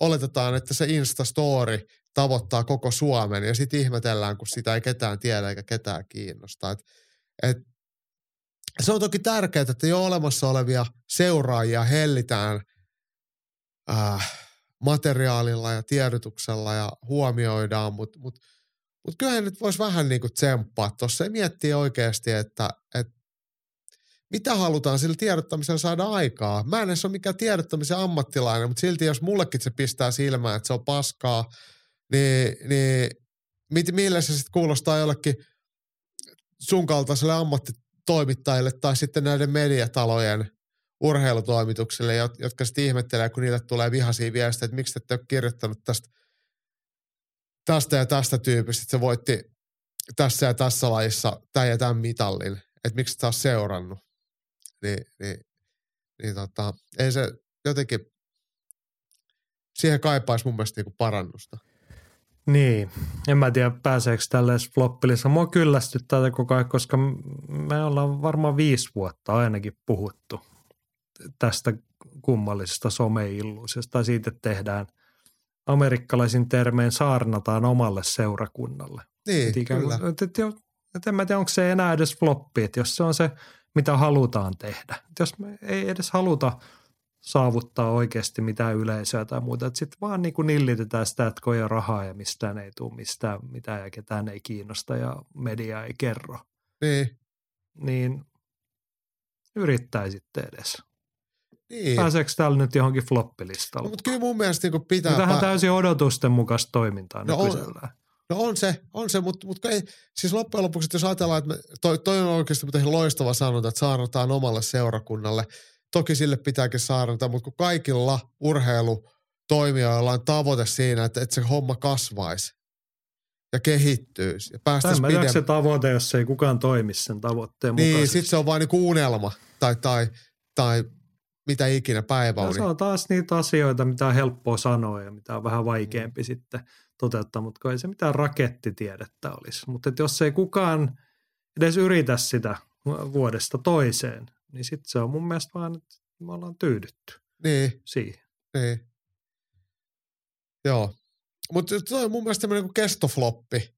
Ja toivoisin, että tästä ei tarvitse surputtaa. Ja kyllä se oikeastaan niin kuin, vaikka olisi sitten urheilijoita tai urheilijoiden managereja tai, tai tiimejä, mitä ikinä nämä on, niin, niin kyllä mun mielestä tämmöinen niin aktiivinen tiedottaminen ja kertominen, vaikka ei mitään asiaa olisi, niin ei mua haittaa yhtään kuulla, että vitsi, että meillä on nyt niin treenileiri menossa tai että me ollaan lähdössä tonne ja tonne ja katsotaan jossain sitä matsia. Et, et musta on tosi mielenkiintoista. Et, et kyllä mua kiinnostaa ehkä enemmän se kuin vaan se, että jotain ihan jotain päätöntä joutuu törmäilemään somessa, missä joku pelaa FIFAa tai jotain. Että et mä voin pelastaa itsekin. Niin. Mä, mä, ehkä mä nyt kerran vielä muistan tässä, että jos oikeasti halutaan vaikka kasvattaa sitä oman laajin näkyvyyttä, jossain tapauksessa liiketoimintaa tai oman ammattilaisuuden edellytyksiä, niin se, että haluaa kasvaa, niin sitä on ihan marginaalisesti saatavissa vaikka lisää rahaa tai lisää huomiota – niiltä, sieltä olemassa olevalta yleisöltä, joka on jo jossain määrin vaikka maksanut sulle siitä tai jollain tapaa kiinnittynyt. Mm. Se kasvu on oikeasti saatavissa ihan merkittäviltä tai niin kuin pääosin joltain ihan uudelta yleisöltä tai se on etsittävä, jos sitä meinaa saada. Mutta jos ei sitä etsitä, niin silloin sitä ei niin kuin mun tulkinnan mukaan ihan kauheasti edes haluta. Mutta tätähän puhelinmyyjätkin tekee. että Nehän soittelee vaan niin kuin ihan vitusti, että, että, että sillähän sitä kasvua tulee, että myydään nyt ihan mitä tahansa kalentereita kelle vaan. Että, eihän ne niin kuin myy niitä jo olemassa oleville asiakkaille, vaan uusille soitellaan. Että se on ihan sama, sama shittihän se on. Mm. Joo, tyhjän saa pyytämättäkin, mutta onko meillä jotain oikeasti floppeja? Mä miettin tota Mikan niin reunaehtoiset odotukset vastaan tulokset tyyliin. Ei, mulla on niin kuin, mun mielestä on ollut suurimmalta osalta suomalaisista voisi tämän su- summan vuoden, tämä on ollut niin odotuksen mukaista. Tuossa mainittiin vaikka Keitsi on tehnyt hy- hyvää jälkeä täysin odotusta, mutta ihan tehnyt sitä, mitä he tekee niin kuin pidemmän aikaa, tehnyt ns. aina ennenkin. Mutta nyt mennään floppien saralle, niin kukaan oikeasti floppannut, kun musta kaikki on tehnyt just niin kuin melkein sillä tasolla touhu, mitä nyt saattaisi odottaakin. En mäkään niin jakaisi nyt suoraan floppia kellekään, että, että, että kukaan ei ole myöskään Eikä niin ei ole siis... niin kuin rimaa. Niin, mitään. mutta ainoa se ongelma on siinä, että se riman korkeus Niin. on heikko tällä kertaa. Mutta mut tiedätkö, mulla on, mä mietin nyt tätä vuotta, että mulla oli keväällä aika semmoiset niin valosat odotukset vuodelle. Että että oli hyvät näkymät. Mulla oli silleen odotuksia aika paljon, mutta oikeastaan kun tultiin juhannukseen, mä mietin, että toispa tämä vuosi ohi, että tämä aika paskalle näyttää. niin. niin, mutta tuossa ehkä se, että onko mä sitten sen verran kyynisempi, että kun mä en ole jaksanut edes sit odottaa ihan hirveän isoja juttuja. Niin, Tai sitten se voi olla, että siitä on lähimuistia sille jo mennyt, että, että, tota, että se alkuvuoden semmoinen joku positiiviset väreet, että ne on sulanut siihen kesään mennessä sitten. niin, niin, niin mä, ehkä mulla on käynyt samalla lailla. Mutta siis kyllä mulla on ollut tällekin vuodelle odotuksia ja toiveita. Valtaosa niistä ei ole sitten vaan toteutunut, että ei se ole sen kummallisempaa. Että. Mutta mut, tämä on tietenkin, kun elää vähän niin kuin muiden kautta, että et on tämmöinen urheilu sivusta katsoja tai toimii niin kuin muussa kuin itse urheilijan roolissa, niin sähän et voi sille sen enempää, että, että jos joku loukkaantuu tai jotain ei huvita tai mitä ikinä se sitten ikinä niin kuin onkaan, niin, tai ei, ei vaan onnistuta, niin sä, se, se, meikäläisen on sitten vähän niin kuin pakko tyytyä siihen rooliin, että nä, tällä kertaa tällaista, mutta Niin, hyvässä ja pahassa hyvinä päivinä. Se on kiva, kun saa sitten rakentaa niitä odotuksia tai katsella Niin. ja huudella sivusta, mutta sitten se on vähän tylsää tälleen peruspuurtamisen saralla. Mutta mut siis kuitenkin ollaan siinä mielessä, mä oon ihan positiivisella vivahteella tässäkin kuitenkin liikkeellä. Mun mielestä kun jengi on tehnyt kuitenkin duunia ihan hyvin. Et me ollaan nähty aika paljon otteluita ja ihan jengi on tarttunut mahdollisuuksiin ja Tuomas Grönvall tarttuu hienoon mahdollisuuteen. Et ei tämä niinku vuosi ole ollut mitenkään paska. Et, et, et ehkä vain ne isoimmat odotukset, kun aina ottaa sitä seuraavaa läpimurtoa, kansainvälistä läpimurtoa, niin sitä ei ole tapahtunut. Ja oikeastaan Niin, kaikki siis- muu sen niin. alapuolella on ollut hyvin tavallista. Eli ihan samanlainen vuosi kuin viime vuosi. No ehkä se- mä en niin kuin niinkään kaipaa mitään pikavoittoja tai suuria läpimurtoja. Mä kaipaisin niin kuin isossa kuvassa, jos puhutaan nyt suomalaisen kamppailun vuodesta, niin jonkinlaista kehittymistä, eteenpäin menoa niin kuin pidemmän ajan linjana. Ja nyt se mun mielestä se pidemmän ajan linja on pikemminkin vähän toiseen suuntaan. Mm. Tai ainakin Et se on si- samanlainen kuin edellinen. Niin, niin mutta että onko sitä niin kuin pitkällä aikavälillä sitä, että onko se rima vaan niin kuin pysyvästi laskettu vähän alemmas ja se mua vähän kiusaa. Että suostutaanko me siihen? Meillä ei tietenkään ole niin kuin sivusta katsojana muuta vaihtoehtoa kuin suostua siihen. Mutta yksi, yksi Tai, sanonta, vaihtaa seuraamisen kohteita, mutta tota. että semmoinen niinku kaikessa, kaikessa niinku tekemisessä tai niinku liiketoiminnassakin, ja, niin sehän on vähän kuin kehity tai kuole tyylinen. Et jos et tee mitään ja tehdään ihan samalla lailla, niin, niin sä et tietenkään kuole heti, mutta silleen, että muut menee vaan sitten niinku ohi ja sitten pikkuhiljaa taannut, kun sä et mene eteenpäin. Et, niin, niin, niin mä jotenkin niitä kehitysaskeleita ja uusia juttuja, ei, ei ne ole mitään nyt niinku pyörän keksimistä uudelleen, mutta tavallaan sitä, että haettas sitä niinku uutta tulokulmaa, uutta yritystä, mitä ikinä, että et niitä näkisi enemmän. Sitä mä jotenkin kaipaisin hitosti. Niin, olemme yksimielisiä tästä. Tämä ei tämä ehkä tästä jankuttamisesta. Mennäänkö eteenpäin? Mennään eteenpäin. öö, kamppailumaailman isoissa kuvioissa jaettiin viime viikolla vuoden ylilyönti kunniamaininta, joka on siis suurinta ja hienonta, mitä kamppailumaailmassa voi osalleen saada, mutta tota, mietitään nyt, löytyykö se kotimaasta. Matti tähän kommentoi, että haluan kuulla, mikä on herrojen valinta kategoriassa vuoden kotimainen kamppailuurheiluteko. No sehän on tietenkin, se voisi olla vuoden ylilyönti. Joo. Luenko ensin täältä ehdotuksia vai haluatko kommentoida Ei lue suoraan? vaan, lue vaan. No Henkka ehdottaa, että sykähdyttävin hetki, no en tiedä meneekö tämä tähän, mutta ei kahta sanaa, Valtosen 50. matsi. Sitten Tomi Savolainen, vuoden vapaatteluteko ja MVP menee tänä vuonna tietysti Kuroselle. Puhutaan siis promottoriottelija Mika Kurosesta, joka on äsken mainitun vuoden tapahtuma, Hamara promootio pyöräyttänyt liikkeelle, mutta ei sitäkään, sitä ei kyllä sitä anneta Kuroselle yksin, koska hänellä on partner in crime. Lassi Maunila on toinen promotoiva taho Hamara MMAssa. Joo, ja Lassi Pistetäänkö Ma- sinne suuntaan vuoden No, no, ylilyönti? No laitetaan, koska miehet on kyllä tehnyt mun mielestä niin ylittänyt odotukset. Mun mielestä tapahtumat on ollut, ne ei välttämättä ole tuottanut heille mitään muuta kuin miinusta omalle tilille, ainakin alun per, tai niin kuin tässä alkuvaiheessa, mutta, mutta on ollut korkealla, korkealla profiililla toteutettuja ja hieno, hieno merkki on myös se, että ensi vuoden toukokuussa, kuudes päivä, niin tullaan näkemään Hamara Vol 3, eli, eli tota, sama kaksikko jatkaa, niin, niin on tämä hieno, hieno, että Suomeen saadaan tämmöinen uusi jatkumo tai uusi vapaaottelupromootio, joka, joka tekee sitten useampiakin tapahtumia. Hienoa, olisi kaksois per vuosi. Niin, tai mielellään vähän enemmänkin. Että Niin no toki, mutta jos kaksi, kaksi nyt saadaan kahtena vuotena peräkkäin kaksi tapahtumaa per vuosi, niin on. Se on niinku, siinä on neljä tapahtumaa, että se on jo aika paljon. Kyllä, kyllä. Monia työmahdollisuuksia. On se hienoa duuni. Vuoden ylilyönti. Kyllä se ollaan niin kuin uskallettu tehdä. Ja ennen kaikkea sitten näin varsinaisen Suomen pääkaupungin edustajana, niin Turussa täytetty kamppailutyhjiötä monen vuoden tauon jälkeen onnistuneesti, niin on se kiva juttu. Toi oli muuten hei hyvä, kun sanoit ton, että, että, että Turun kamppailu tyhjiötä. Mä en niin suostu hyväksymään sitä, että, että Turku kutsuu itseään kaupungiksi, jos ei siellä järjestä vapaa-ottelutapahtumia. Ja sama Tampereelle. Tamperekin, se muutetaan kohta kirkonkyläksi, jos ei siellä alla tapahtuu. Joo, varoituksen sana sinne Tampereen suuntaan, että koittakaa saada vähän ryhtiä touhuun. Mutta tällainen on meidän siis vuoden ylilyönti, kunniamaininta. Siinä tuli aika pitkälti puhetta kotimaista kamppailuista summattuna. Haluatko vielä summata jollain eri tavalla kuin alkuun vai oliko se siinä?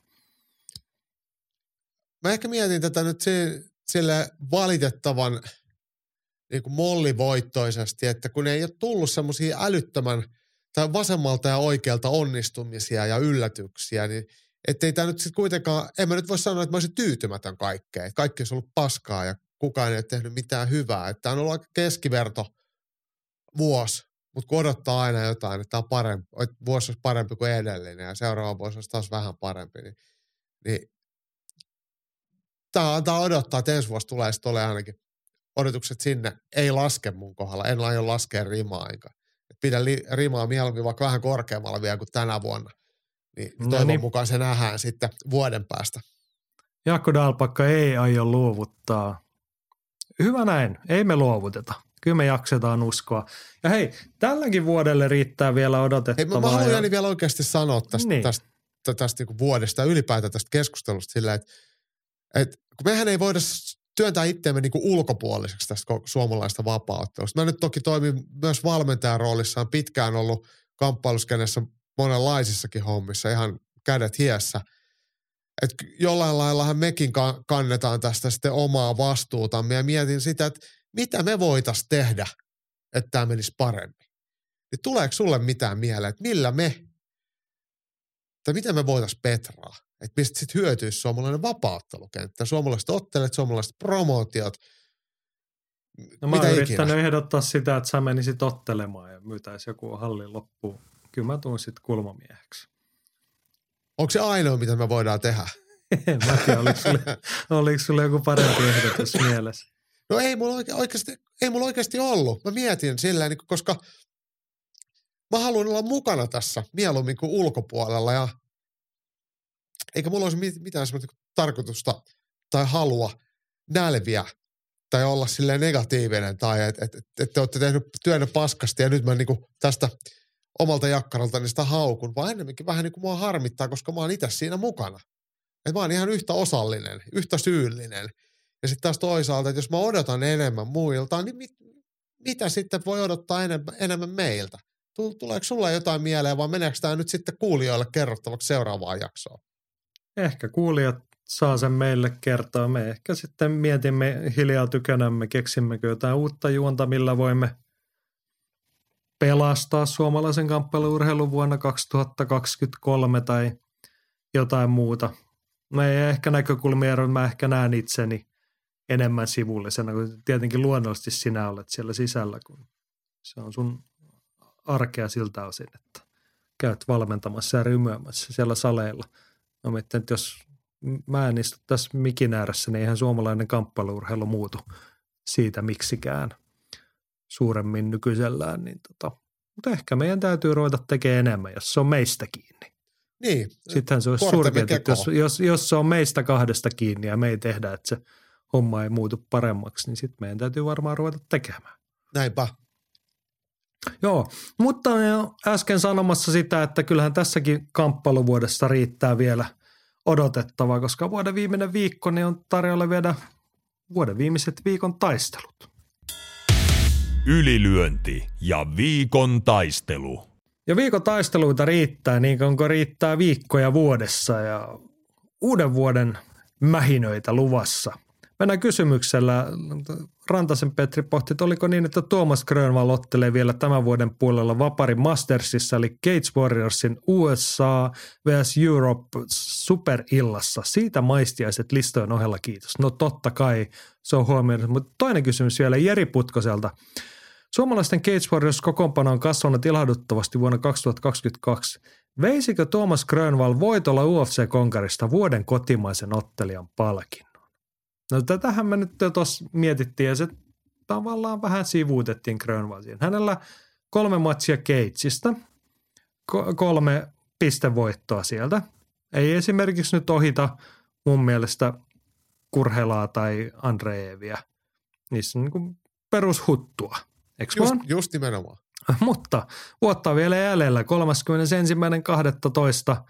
Lontoon Indikossa O2 siellä pienemmällä areenalla, niin Thomas Grönvall vastaa Wilson Hayes. Hmm. No, mitäs, mitä tuumat tuosta Jerin kysymyksestä? Jos Grönvall voittaa ja hänen vuotensa on 4-0, sanoisin, että jos hän voittaa, niin kyllä se on vuoden kovin voitto. Se ohittaa vaikka sen, että niin tasollisesti, että Makvan Amerikaani voitti Mike Grundin. Hmm. No onko hän sitten vuoden vapautta? Joudutaanko me niinku puhumaan uudestaan näitä asioita sitten seuraavassa jaksossa? No periaatteessa joo. Siis tietenkin Wilson Hayes niin on, on aikapäivät sitten jo saanut Fudut UFCstä, mutta niin on saanut Mike Grandikin makumatsin jälkeen vissiin. Että ei se nyt silleen niin kuin, ne on niin kuin about saman tason, tason nukko, mutta Hayes on käynyt kuitenkin mestaruusottelussakin. Että et, et silleen arvokas tai meritoitunut ottelee. Kyllä, siitä, siis siitä... Ehdottomasti kovimpia nimiä, mitä suomalaiset on vuosiin vuosiin tai viime vuosien tai ehkä niin kuin koko suomalaisen vapauttelun mittakoita. Aika harvoin on näin meritoituneita vastustajia. Okei, Hais 37-vuotias, lista ei ole mikään maailman ihmeellisin, mutta UFCssä hänellä on suurin piirtein saman verran matseja kuin Grönvallilla ylipäätään matseja. Hänellä on UFCssä seitsemän voittoa, kuusi tappiota. Joo. Bellatorissa viisi voittoa, neljä tappiota. Okei, ei mitään mullistavaa listaa, mutta sitten ne tappiot kertoo hänestä aika paljon. Hän on otellut Dimitrius Johnsonia vastaan UFC-tittelimatsissa. Okei, hävisi käsilukalla, mutta ei sinnekään ihan joka ukko ole päässyt. Hän on hävinnyt Henry Sehudolle, Juri Alcantaralle, Patricio Bill Pitbullille. Siellä oli jotain muitakin aika kovia nimiä, mutta tuossa nyt vaan niin kuin ihan esimerkkinä. Joo, ja siis Wilson Hayes niin on, on otellut UFCssä kärpässarjassa, eli painoluokkaa alempana, mitä, mitä nyt Tuomas Grönvallia vastaan, mutta hän on ennen sitäkin otellut sitten myös höyhen sarjassa ja kääpiösarjassa ja nyt UFC-uran jälkeen sitten sekä että kääpiösarjassa taisi ottaa jonkun siihen tota, tuolla kärpässarjassa myöskin, että et, et painoluokat on vaihtunut, et, mut, mutta tota, todellinen konkari, pitkän linjan vapaa-ottelija, huippubrassi, tai kovatasoinen brassi, brassi musta vielä karpaisi ja oikeastaan kohdannut noissa pien, pien, kärpässarjassa UFC kovimmat ukot. Joo.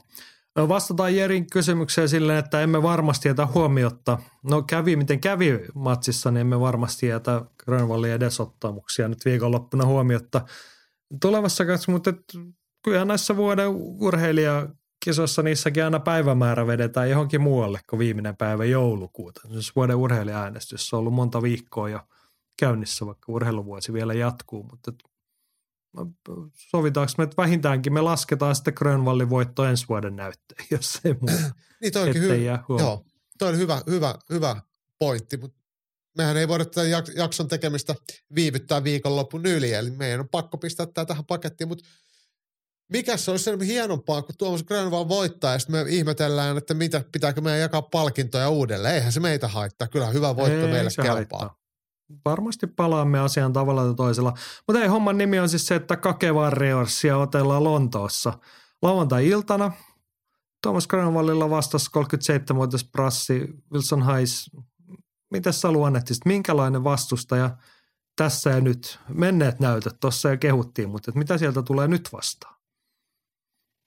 Mun mielestä Wilson Hayes ei ole tyylillisesti missään kohtaa oikein muuttunut. Että, että hän on – aika rohkea, jämäkkä, rakenteinen, vasenkätinen ottelija, ottaa ihan rohkeasti pystyy, vaikka ei ole mikään varsinainen taituri, mutta ei myöskään ole siinä suoranaisesti kusessakaan, että, että aika perusvarma. Ja sitten kun päästään painin puolella siihen, että hän saa kaadon, mitä hän hakee, hän saakin niitä ihan kohtuullisen hyvin, yrittää niitä paljon, niin Matoshan on erittäin aktiivinen ja ää, tuo koko ajan painetta. Vaikka ei ole mikään semmoinen superjujutsu kaivaa lopetuksen tilanteesta kuin tilanteesta, niin tekee kyllä sun olemisesta ja jaksamisesta tosi vaikeaa. Että se paine ja prässi, position parantaminen ja vähän lopetuksella uhkaaminen ja lyönneillä ja kyynärpäällä uhkaaminen niin on, on brasilialaisen leipälaji. Eli jos niin kuin, haluaa semmoisen jonkun nyrkkisäännön ottaa, niin älä aina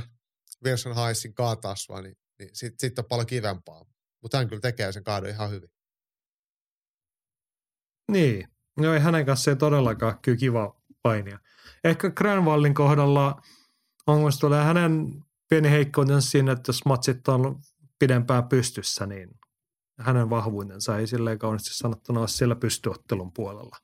Joo. Niin Brassi on silleen tyypillinen etelä-amerikkalainen, että hän ei ujostuta sekään puolella, vaikka hänkään mikään mullistava hyvä pystyottelija on, mutta että hän saa, niin, hän ei huimaa käydä huitamaan ja sitten hän ei kuitenkaan kohella siinä. Et kyllähän ne, niin kuin, se kokemus ja tuo on aika merkittävä tässä pitää, kohtaa. Joo, pitää paikkansa. Sitten myös se, että hän on vasenkätinen, että et, et se, on, se on aina vähän vaikeampaa. Toki Grönvalli ollessa ja hal, ollessa halukas painimaan, mitä hän siis haluaa mieluummin tehdä, että painii, väsytyspainii häkkiä vasten ja ehkä kaataa sitten, niin, niin kun otellaan eri päin, niin se etumainen jalka on kyllä helposti saatavissa, että siihen etu, yhteen jalan kaato tai ainakin painiin yritys, niin on siinä sitten suht helposti saatavilla. Mutta sama pätee myös toiseen suuntaan, että ihan yhtä helposti brasilialainen pääsee sitä suomalaisen etumaiseen jalkaan kiinni, kun se on siinä tyrkyllä. Joo. Mitä sä mietit matsin asetelmasta sieltä? Mehän ollaan monesti kehuttu Cage Warriorsin matchmakingia. Ian Dean tekee hyviä ottelupareja. Me ollaan tietty tyytyväisiä tähän ottelupariin sillä, että suomalainen saa sauman, mutta tota, on, onko tässä taka-ajatus tai muuta? 37-vuotiaana prassitähti, niin yrittääkö Skates Warriors rakentaa hänestä jotain vielä? M- miten sä näet tämän asetelman?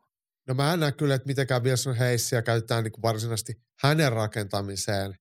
Et, et jos tässä olisi joku muu kuin Tuomas Grönvall, jos tässä olisi joku 28-vuotias brittiottelija Tuomuksen sijaan, niin siinähän mä näkin sitä heti näin, että tässä haetaan brittiottelijalle nyt ensimmäistä tämmöistä kansainvälistä tunnettua nimeä ja siitä voittoa.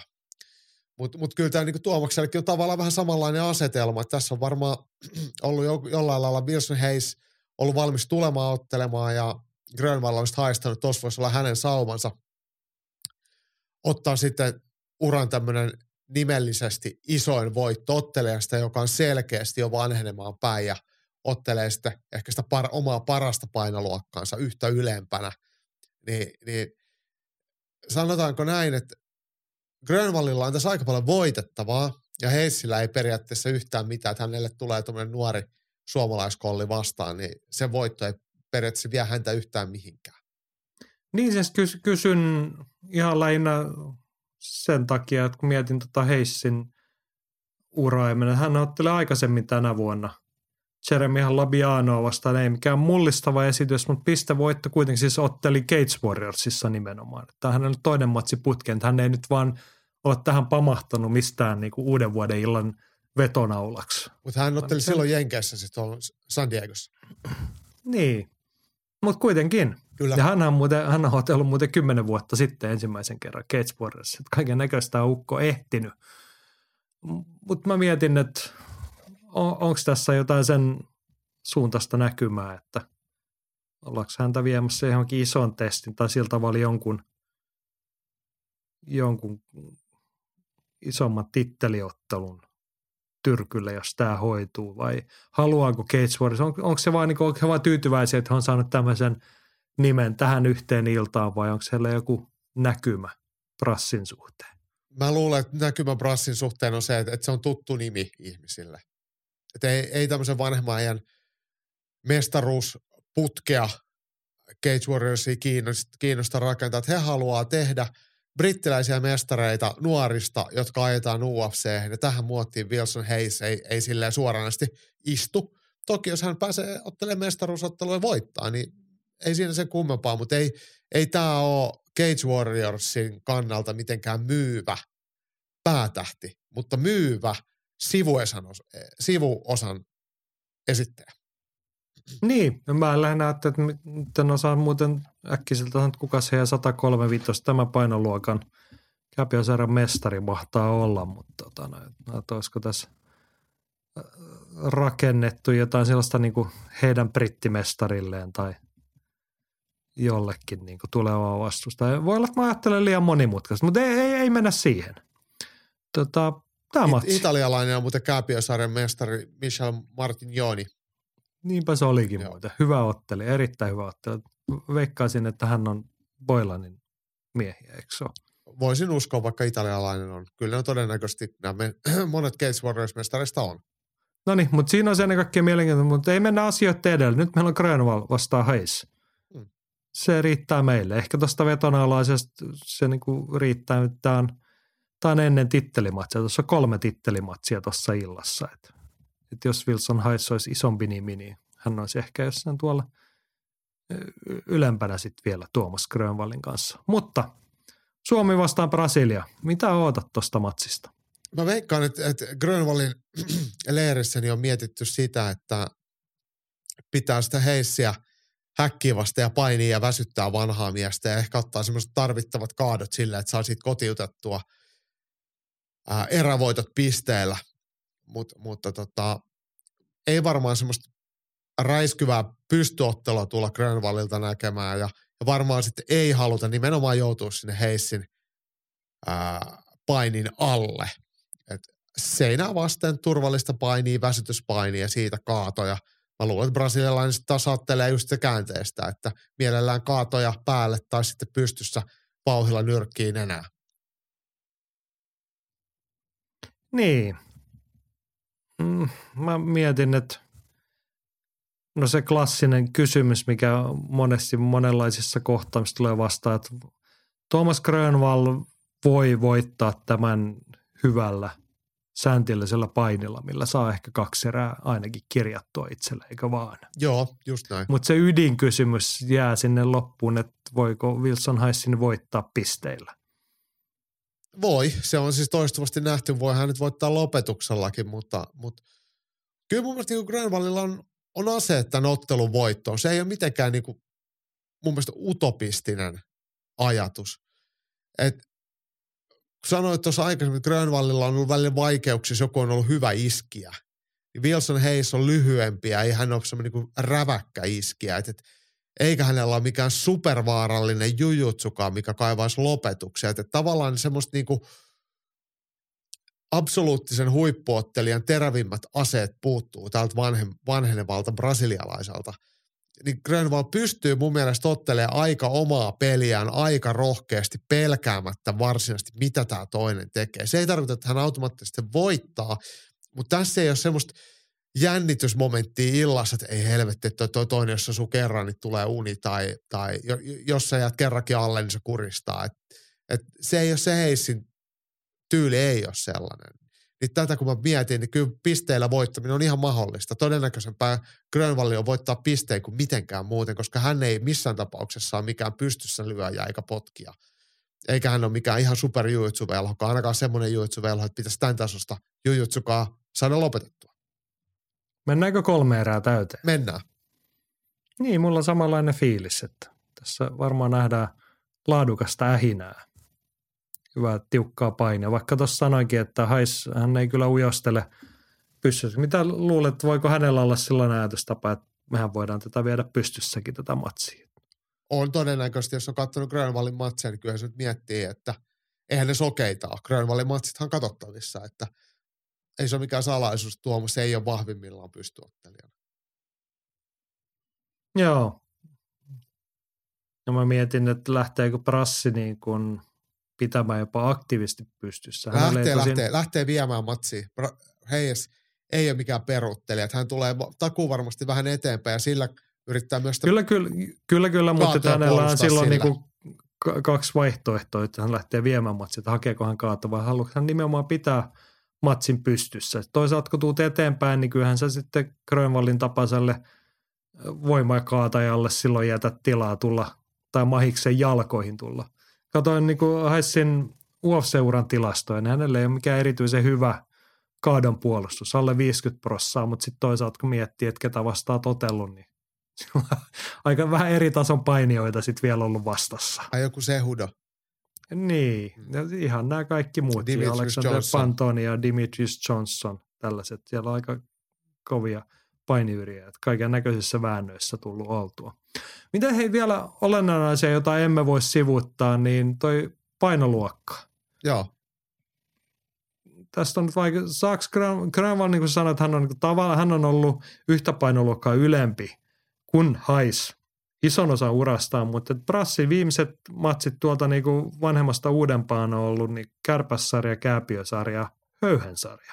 Joo. Hän otteli kuusi vitosessa tuon viimeisen matsinsa keväällä, niin onko tässä minkälaista etua vai onko, tai jotenkin onko äijät ihan vaan samankokoisia sitten kuitenkin? Grönvall taitaa olla pikkasen pidempi, mitä sitten brasilialainen, mutta ja ehkä voi lihas erottuvuudeltaan olla, olla vähän näyttävämpi, mutta mitä sitten? Äh, kyllä mä väitän, että Tuomas on ehkä vähän voi olla fyysisempi, mutta mut, mut ehkä sitten Heissillä on semmoista vanhan miehen kokemusvoimaa ja hän osaa sitä käyttää ja hän on kyllä tosi peloton, että et, et se voisi näkyä sitten siinä, että miten osaa sitä tehoja ottaa irti. Mutta sitten taas toisaalta, käännetään kelkkaa toiseen suuntaan, niin Grönvallilla on aina ollut tosi hyvä kondisi. Hän ei ole nopea, hän ei ole räjähtävä, mutta hän on kunnon traktori, että se jaksaa vääntää ja kääntää ja painia huslaa siinä pystypainissa ja mattopainissa, niin ehkä ne kestävyysominaisuudet nuoremmalla miehellä saattaa olla kuitenkin vielä vähän paremmat. Joo, no sanoit tuossa, että Brassi lähtee taku varmasti viemään tai haluaa lähteä viemään matsia. Pitäisikö Tuomaksen pistää sille hommalle stoppia? Pitäisi. Niin. Ja se on ehkä se mielenkiintoisin – elementti tässä. Ottelu ensimmäinen erä, että kumpi lähti, että mä näen niin Tuomaksen voitosaumat siinä, että sun täytyy ottaa tämä oikeasti komentoon vanhalta ukolta mehut pois ja luulat pois ja kaikki muuta. Mä luulen, että Tuomaksen voiton kannalta niin häkkipaini on, on merkittävässä roolissa. Et, et, et se on varmaan se, missä sit pystyy, niin kuin, jos sitä fyysistä etua on ja vähän koko et, niin vipuvarsietuja, niin pystyy ehkä brasilialaista vähän väsyttämään. Ja sitten jos Grönvall pystyy pitämään Heissin selkä seinää vasten, niin siitähän brasilialaisen on vaikea saada sitä kaatoa itse tehtyä. Eli silloin Grönvallin pää, mm, niin kuin riskit joutua matossa alle pienenee. Että ainoa, ketä siinä pystyy kaatamaan, niin on sitten Grönvall ja se on silleen ihan fiksua. Joo. No, vai, vaikea lähteä odottamaan tästä muuta kuin tasasta vääntöä. No mä olin sanomassa ihan sama, että mun mielestä on erittäin tasaisen ollainen ottelu. Hmm. Joo, jos mä koitan nykyisellä aina miettiä, meitä joskus on moitit siitä, että katsotaanko me vähän liikaa suomilasien läpi, että me odotetaan ja toivotaan asioita ja sitten käy huonosti, mutta tota, en mä jotenkin saa tästä nyt semmoista niinku huonoa fiilistä aikaiseksi. No en mäkään. Siis mä tiedän, että ottelu tulee olemaan tiukka, tämä tulee olemaan hikinen ja tämä tulee olemaan vaikea. Jopa silleen, että tämä voi olla, niin kuin Grönvallin matsit saattaa välillä olla aika puuduttavia kattoa, niin se ei tapahdu mitään, että on pitkiä häkkipainitilanteet, milloin liikkeitä ei ole niin paljon, niin mä luulen, että sellaista tullaan näkemään. Ja marginaalit ottelun voittamiseen tulee olla todennäköisesti aika pieniä. Joo, tälle päin. Rupesi tuossa melkein naurattaa sun puheenvuoron, koska aikaisemmin puhuttiin, että tässä on kokemus etuprassilla, no okei joo, pidempään ja kovissa kehissä, mutta et, aha, toi Grönvallin Tuomaskin kaiken näköistä ehtinyt. Sitten on tota, vähän yli kymmenen vuotta hänellä ammattilaisdebyytistä. Niin. Satuin huomaamaan, että on ollut paikan päällä Potnia Punishmentissa Seinäjoella joskus katsomassa. Timo Suihkosta vastaan silloin. Aivan. Tasuri on otettu vanhoilla säännöillä ennen kuin tullut nämä, mikä tämä universal säännöt nyt onkaan nykyään. Niin tota. Joo, mutta toivotaan, no palataan siihen, mistä aloitettiin – kävi miten kävi, niin kyllä me tähän matsiin palataan. Ja jos Grönwall voittaa, niin se voi olla, että täällä suoritetaan uudelleen harkintaa vuoden vapaa suhteen. Jep. Ehkä harkitaan, ehkä ei. Näette sen sitten. Mutta hei, homman nimi on siis Cage Warriors 148 lauantai-iltana Lontoossa, Indikossa. Ei mitkään ihan huonot mähinät muutenkaan. Kolme titteliottelua tämän Grand, Force, Grand, Grand Wallin – matsin jälkeen. Näistä ensimmäisenä kärpässarjan mestaruusattelu Sam Creasy vastaa Shahidul Hag. Herrat on 2016 otellut ensimmäisen kerran. Silloin tota Hag, Hag voitti silloin pisteen muistaakseni, mutta uusinta otteluja vähän sellaista vanhaa jännitettä. Niin ja 5 välille. Toi Creasyhän on tosi hyvä ottelija ja mä en muista nähneeni Haagin – ja Chrisin välistä kamppailua. Että se on mulle ihan, ihan tuntematon, mutta, mutta hyviä, tai takuu varmasti mielenkiintoinen matsi. Mitä on myös sitten se seuraavakin? Joo, ää, keskisarjan titteliottelu. Ollaan useamman kerran tänä vuonna puhuttu Christian Leroy Duncanista. Nyt 7-0 listalla – Cage, Cage Warriors mestaruus. Hän taisi sen kesällä vai milloin napata ja kertaalleen, eikö hän ole ehtinyt sitä on nyt puolustanutkin sitä, joo. Sitten vastassa pikkasen kokeneempi 49 ammattilaisottelun kokemuksen Jesse Taylor. Joku saattaa muistaa Tuffista ja Kahdesti Tuffissa. Ja, kahdesti Tuffissa ja tätä Strike Forceissa, VSOFssä ja ties OSVssä missä. Ja niin, hän on joskus viimeksi Mohamed Halidovia vastaan otellut KSVssä. Ja Mikko Rupposen treenikaverikin. Joo. Ei ole, siis saldot ei ole mitkään maailman komemmat. 33 voittoa, 16 tappioa, mutta kaikenlaista on tullut käytyä kohellettua. 39-vuotias JT Money lempinimellä kulkeva ottelija. Mutta tota, olisiko tässä, puhuttiin siitä Gates Warriorsin – matchmakingista, niin olisiko tässä nyt vähän silleen tietty Eurooppa vastaan USA hengessä rakennettu, mutta et onhan tämä aika hyvä tilaisuus Christian Leroy Duncanille. Niin on, siis Jesse Taylor on kuitenkin Pohjois-Amerikan vapaattelumarkkinoilla ihan hyvinkin tunnettu nimi ää, tuffi toilailujen ja muiden näytteensä saralta ja Taylor on ihan puhtaasti painia, ei mikään hirveän hyvä pystyottelija, mutta Duncan on sitten taas – tosi hyvä iskiä ja uuden sukupolven vapauttelija sille, että hänellä on pitkä ja menestyksekäs amatööriura myös alla. Ja nyt sitten ottanut fiksusti ja hyvin Cage Warriorsissa ammattilaisena aina mestaruuteen asti, niin tässä on varmaan Cage Warriorsin seuraava, tai yksi näistä seuraavista UFC-prospekteista, niin, niin eiköhän tämä, tämä ole semmoinen iso näyttö, mitä haetaan sitten Duncanille ja si, sitä kautta sitten mahdollisuutta päästä UFC-leipiin.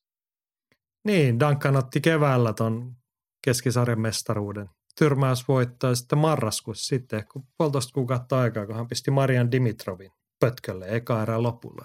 Mm. nyt sitten uudestaan. Maittaa. Hän, hänen matseja on kiva katsoa. Kyllä mä väitän, että ensi vuonna hänen kohdalla. Jos, tästä, jos ja kun ottaa tästä voiton, niin ensi vuonna sitten voitte sanoa, että hei, toi on se UFC-jätkä, josta ylilöintipodcasti puhui jo vuosi sitten. Joo, nimenomaan. Tai Cage Warriors-mies. Niin, mutta silloin hän on UFC-mies. Niin, joo, joo, joo, Silloin joo, kyllä. Seuraavaksi puhutaan. Niin, niin, niin, niin. Joo. Cage Warriors 148 pääottelussa on miesten kevyen raskaa sarjan tittelimatsi. Isoja poikia keissä ja tämäkin tuttu nimi Modestos Pukauskas, joka välillä kävi jo UFCssä ja nyt sitten tullut takaisin ja hamuaa tota titteliä itse. Hän taisi olla itse asiassa toi tämän tittelin haltija silloin, kun hän lähti Oli, UFC. joo. Nyt on vastassa Jenkki Chuck Campbell. 5-1-0 listalla Jenkki. Ei mikään kauheat, kauheat meritit, mutta että hän on uudesta matsista hän on muun muassa kolme ehtinyt Bellatorissa ottaa. Ja sit hän, onko hän sitten Uriah Faberin valmen, eikö hän ole AKA-miehi? AKLta, joo. Kickboxing Academy. Hän on Uriah Faberin promotiossa otellut parin kertaa. Ja nyt sitten, jos olette seurannut noita Cage Warriorsin äh, San Diegon iltamia, jotka on tuossa tänä vuonna tulleet ohjelmaan, niin siellä muun muassa marraskuussa otti voiton. Mm, kyllä.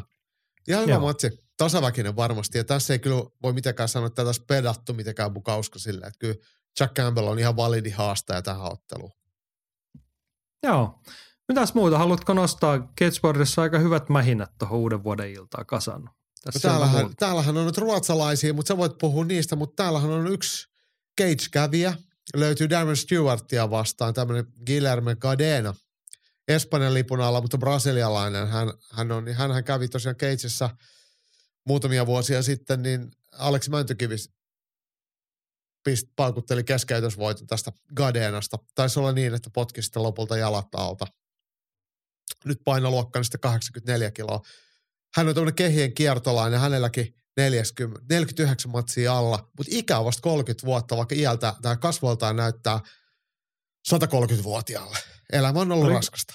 Oliko tämä sellainen ukko, kun tuli myllyttää ihan hullusti ja sitten se hetken aikaa tuli päälle ja sitten alkoi vaan kolista sen verran, että tahti hyytyi.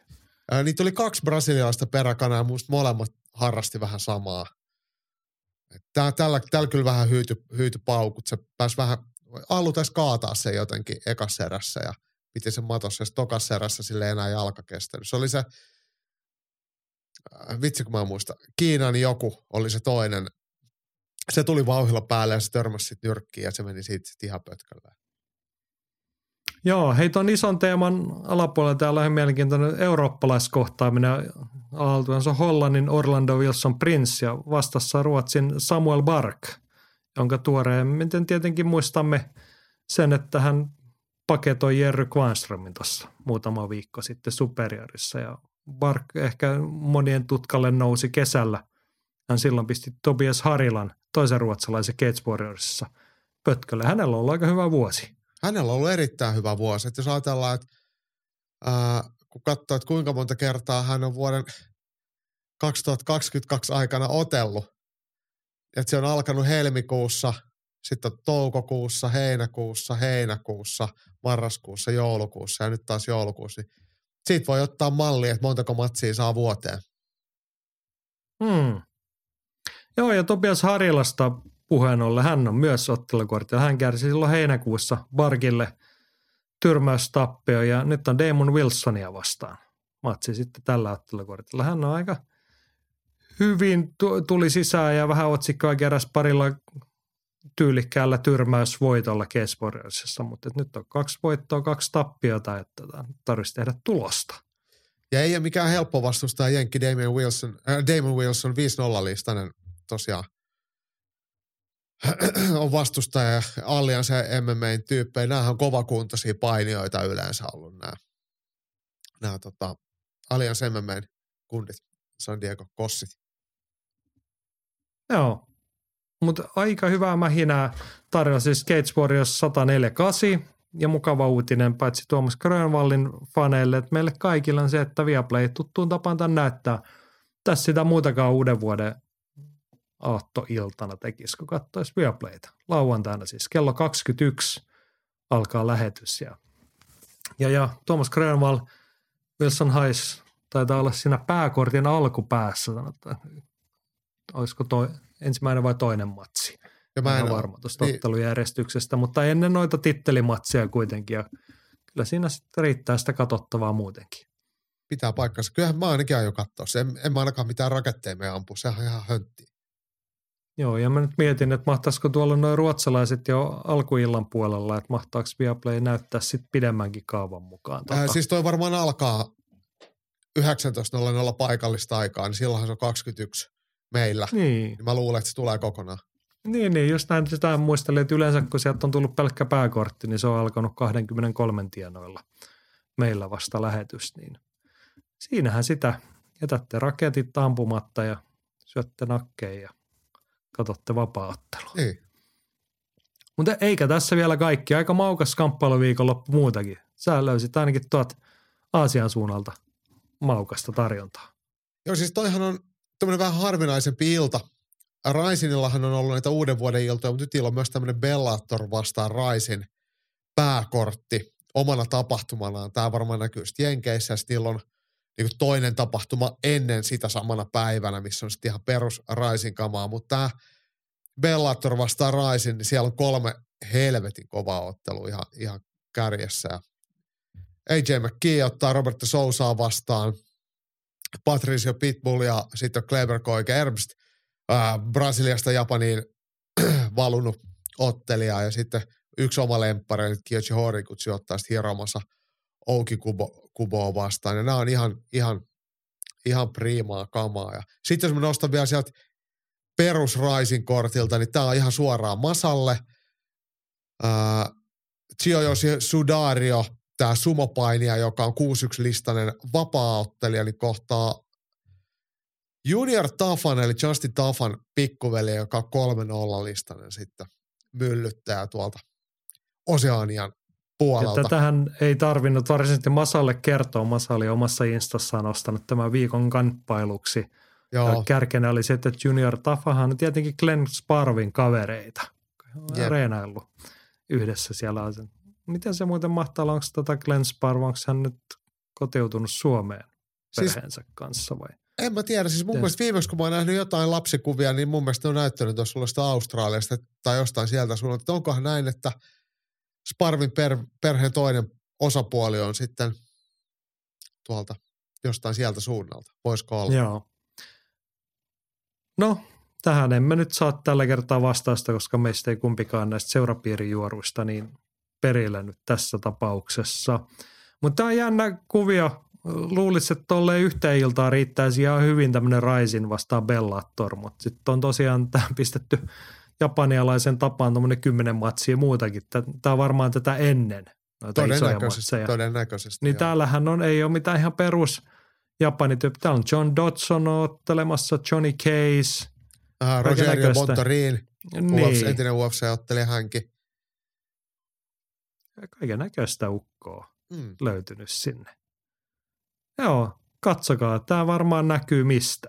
Ei mitään käsitystä. Voisikohan toi näkyy Bellatorin, jos toi Bellator MMA vastaan Risin, niin voisiko se näkyy Bellatorin ää, YouTube-sivulta, jos laittaa VPN taas johonkin maahan X?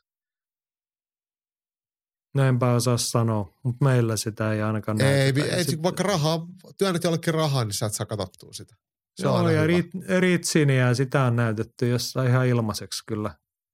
Vai onko se Dazonilla ollut? En mä. Ei, ei se. Ei. No, Showtime kyllä jostain löydätte. Tota, eli mitä, mistä se sitten ikinä näkyykään täällä.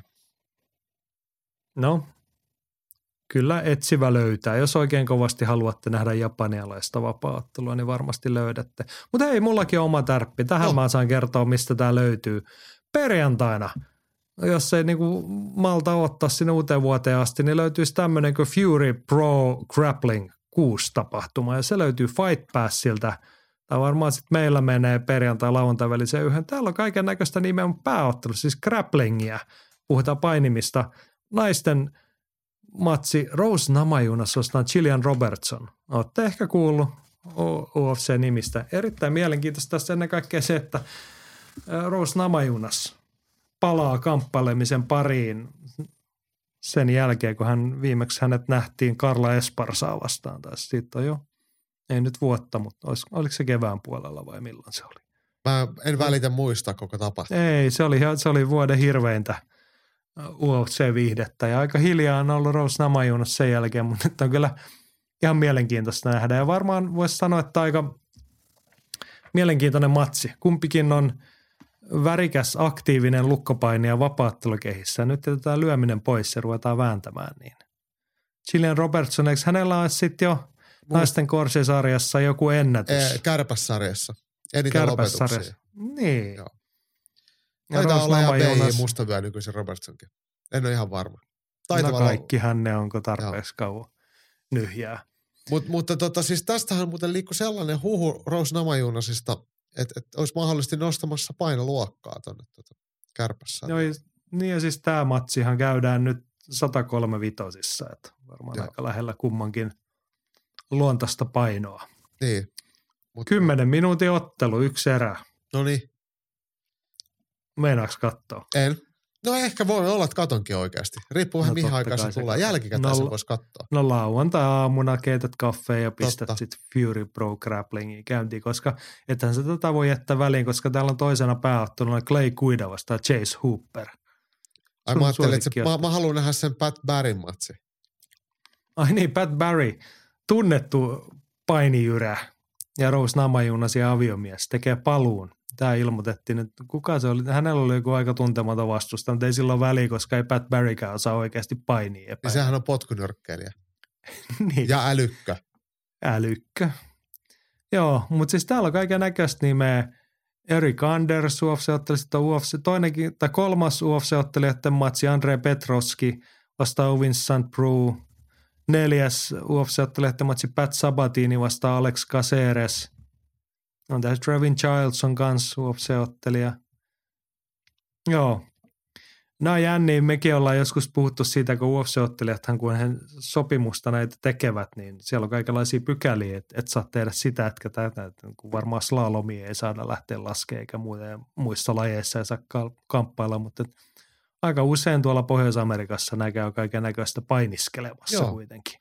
pitää paikkansa. Joo kannattaisi meidänkin, meidänkin. Eihän meillä ole yksi nykyisellään, mutta muistan vain noiden aiempien UFC-ottelijoiden kohdalla näistä joskus puhuttu. Makvan Amirkaan ihan käynyt muun muassa niin, paini no. SM-kilpailuissa. Niin ja siis ei, oli edellisvuoden ADCC SM-kisoissa se oli kanssa. Niinpä olikin joo. No joo, mutta tämmöinen siis perjantai, lauantaina. Tämä tulee joskus kahden kolme aikoja Fight Passilta, niin homman aloitusaikaa katsoa. Mutta sitten olisi vielä lauantaille löytyy Octagon Prahasta O2-areenalta. Ollaan vuoden mittaan monen kertaan puhuttu tsekkipromootio Octagonista ja heidän nousestaan. Nyt on ilta numero 38. Siellä on päämatsina Filip Masek vastaa Gustavo Lopez. Toi on mennyt uusiksi. Mutta Joo. on tota, Jonas Maagord, niin on murtanut leukansa näköjään. Joo, mutta kuitenkin Kääpiösarjan titteliottelu. Filip Mase, josta me puhuttiin. Ketäs vastaan hän nyt otteli siellä sitten? Jambaa vai Mikkiä vai kumpaa vastaan? Tota, oliko se näin, että se on, voitti Mikin ja sitten se oli, oliko se, niin, se, hän, niin, että niin, hän, siis hän kesällä voitti. Juu, juu, mutta hän voitti Joo. siis heinäkuussa Mikael Joo. Silanderin Joo. siellä ja niillä näytöillä sitten Octagonin titteliotteluun Joo. nyt mennyt. Tämä olisi ollut kiinnostavaa toi Jonas Mogardia vastaan, koska Mogard voitti viime vuonna Macekin Pitää pisteillä. Niin tässä on uusinta ottelu. Joo. Jepulis. Mutta jos haluatte katsoa Octagonilla, muistan perinteisesti heillä on octagon.tv ja Octagon koolla kirjoitettuna, niin täällähän on kaiken näköistä. Täällä on Alex Lohori ottaa Matus Juracekkia vastaan ja Havel Xavier vastaan Lee Chadwick – ja sitten oli tämmöinen nyrkkeilyä häkissä jollain erikoissupersäännöllä Vaklav Mikulasek vastaan Gabor Boraros. Tätä mä naureskelin viime viikolla, että siellä on jotkut supersäännöt kehitetty ja Oliko se niin, että pikkuhanskoin nyrkkeilyä häkissä? No varmaan just jotain tollasta. Mattia kiinnostaa, joten Matti katsoo tätä nyt sitten lauantai-illalla. Aivan Joo. varmasti. Joo. No, tuolla sitten Norjan Uule Magnor ottelee Radovan Uskrittia vastaan. Slovakia vastaan tuolla alkuillasta, mutta tota. Mutta kyllä tämä on siis Ja- oikeasti sellainen, että tätä voisi ihan it- itsekin perjantai-iltana katsoa. Ihan siis nämä on oktagonitapahtumat on helvetin hyviä. kannattaa mieluummin katsoa lauantai-iltana, koska se otellaan silloin. Mutta tota. No. Okay. Varmasti alkaa aikaisemmin kuin Cage Warriors, niin tässähän teille alkaa nyt suunnitelmat. Säästä, jätätte raketit ampumatta ja ostatte Octagonin striimin. Se ei muistaakseni monta euroa on maksanut se heidän Joo, ei se yleensä.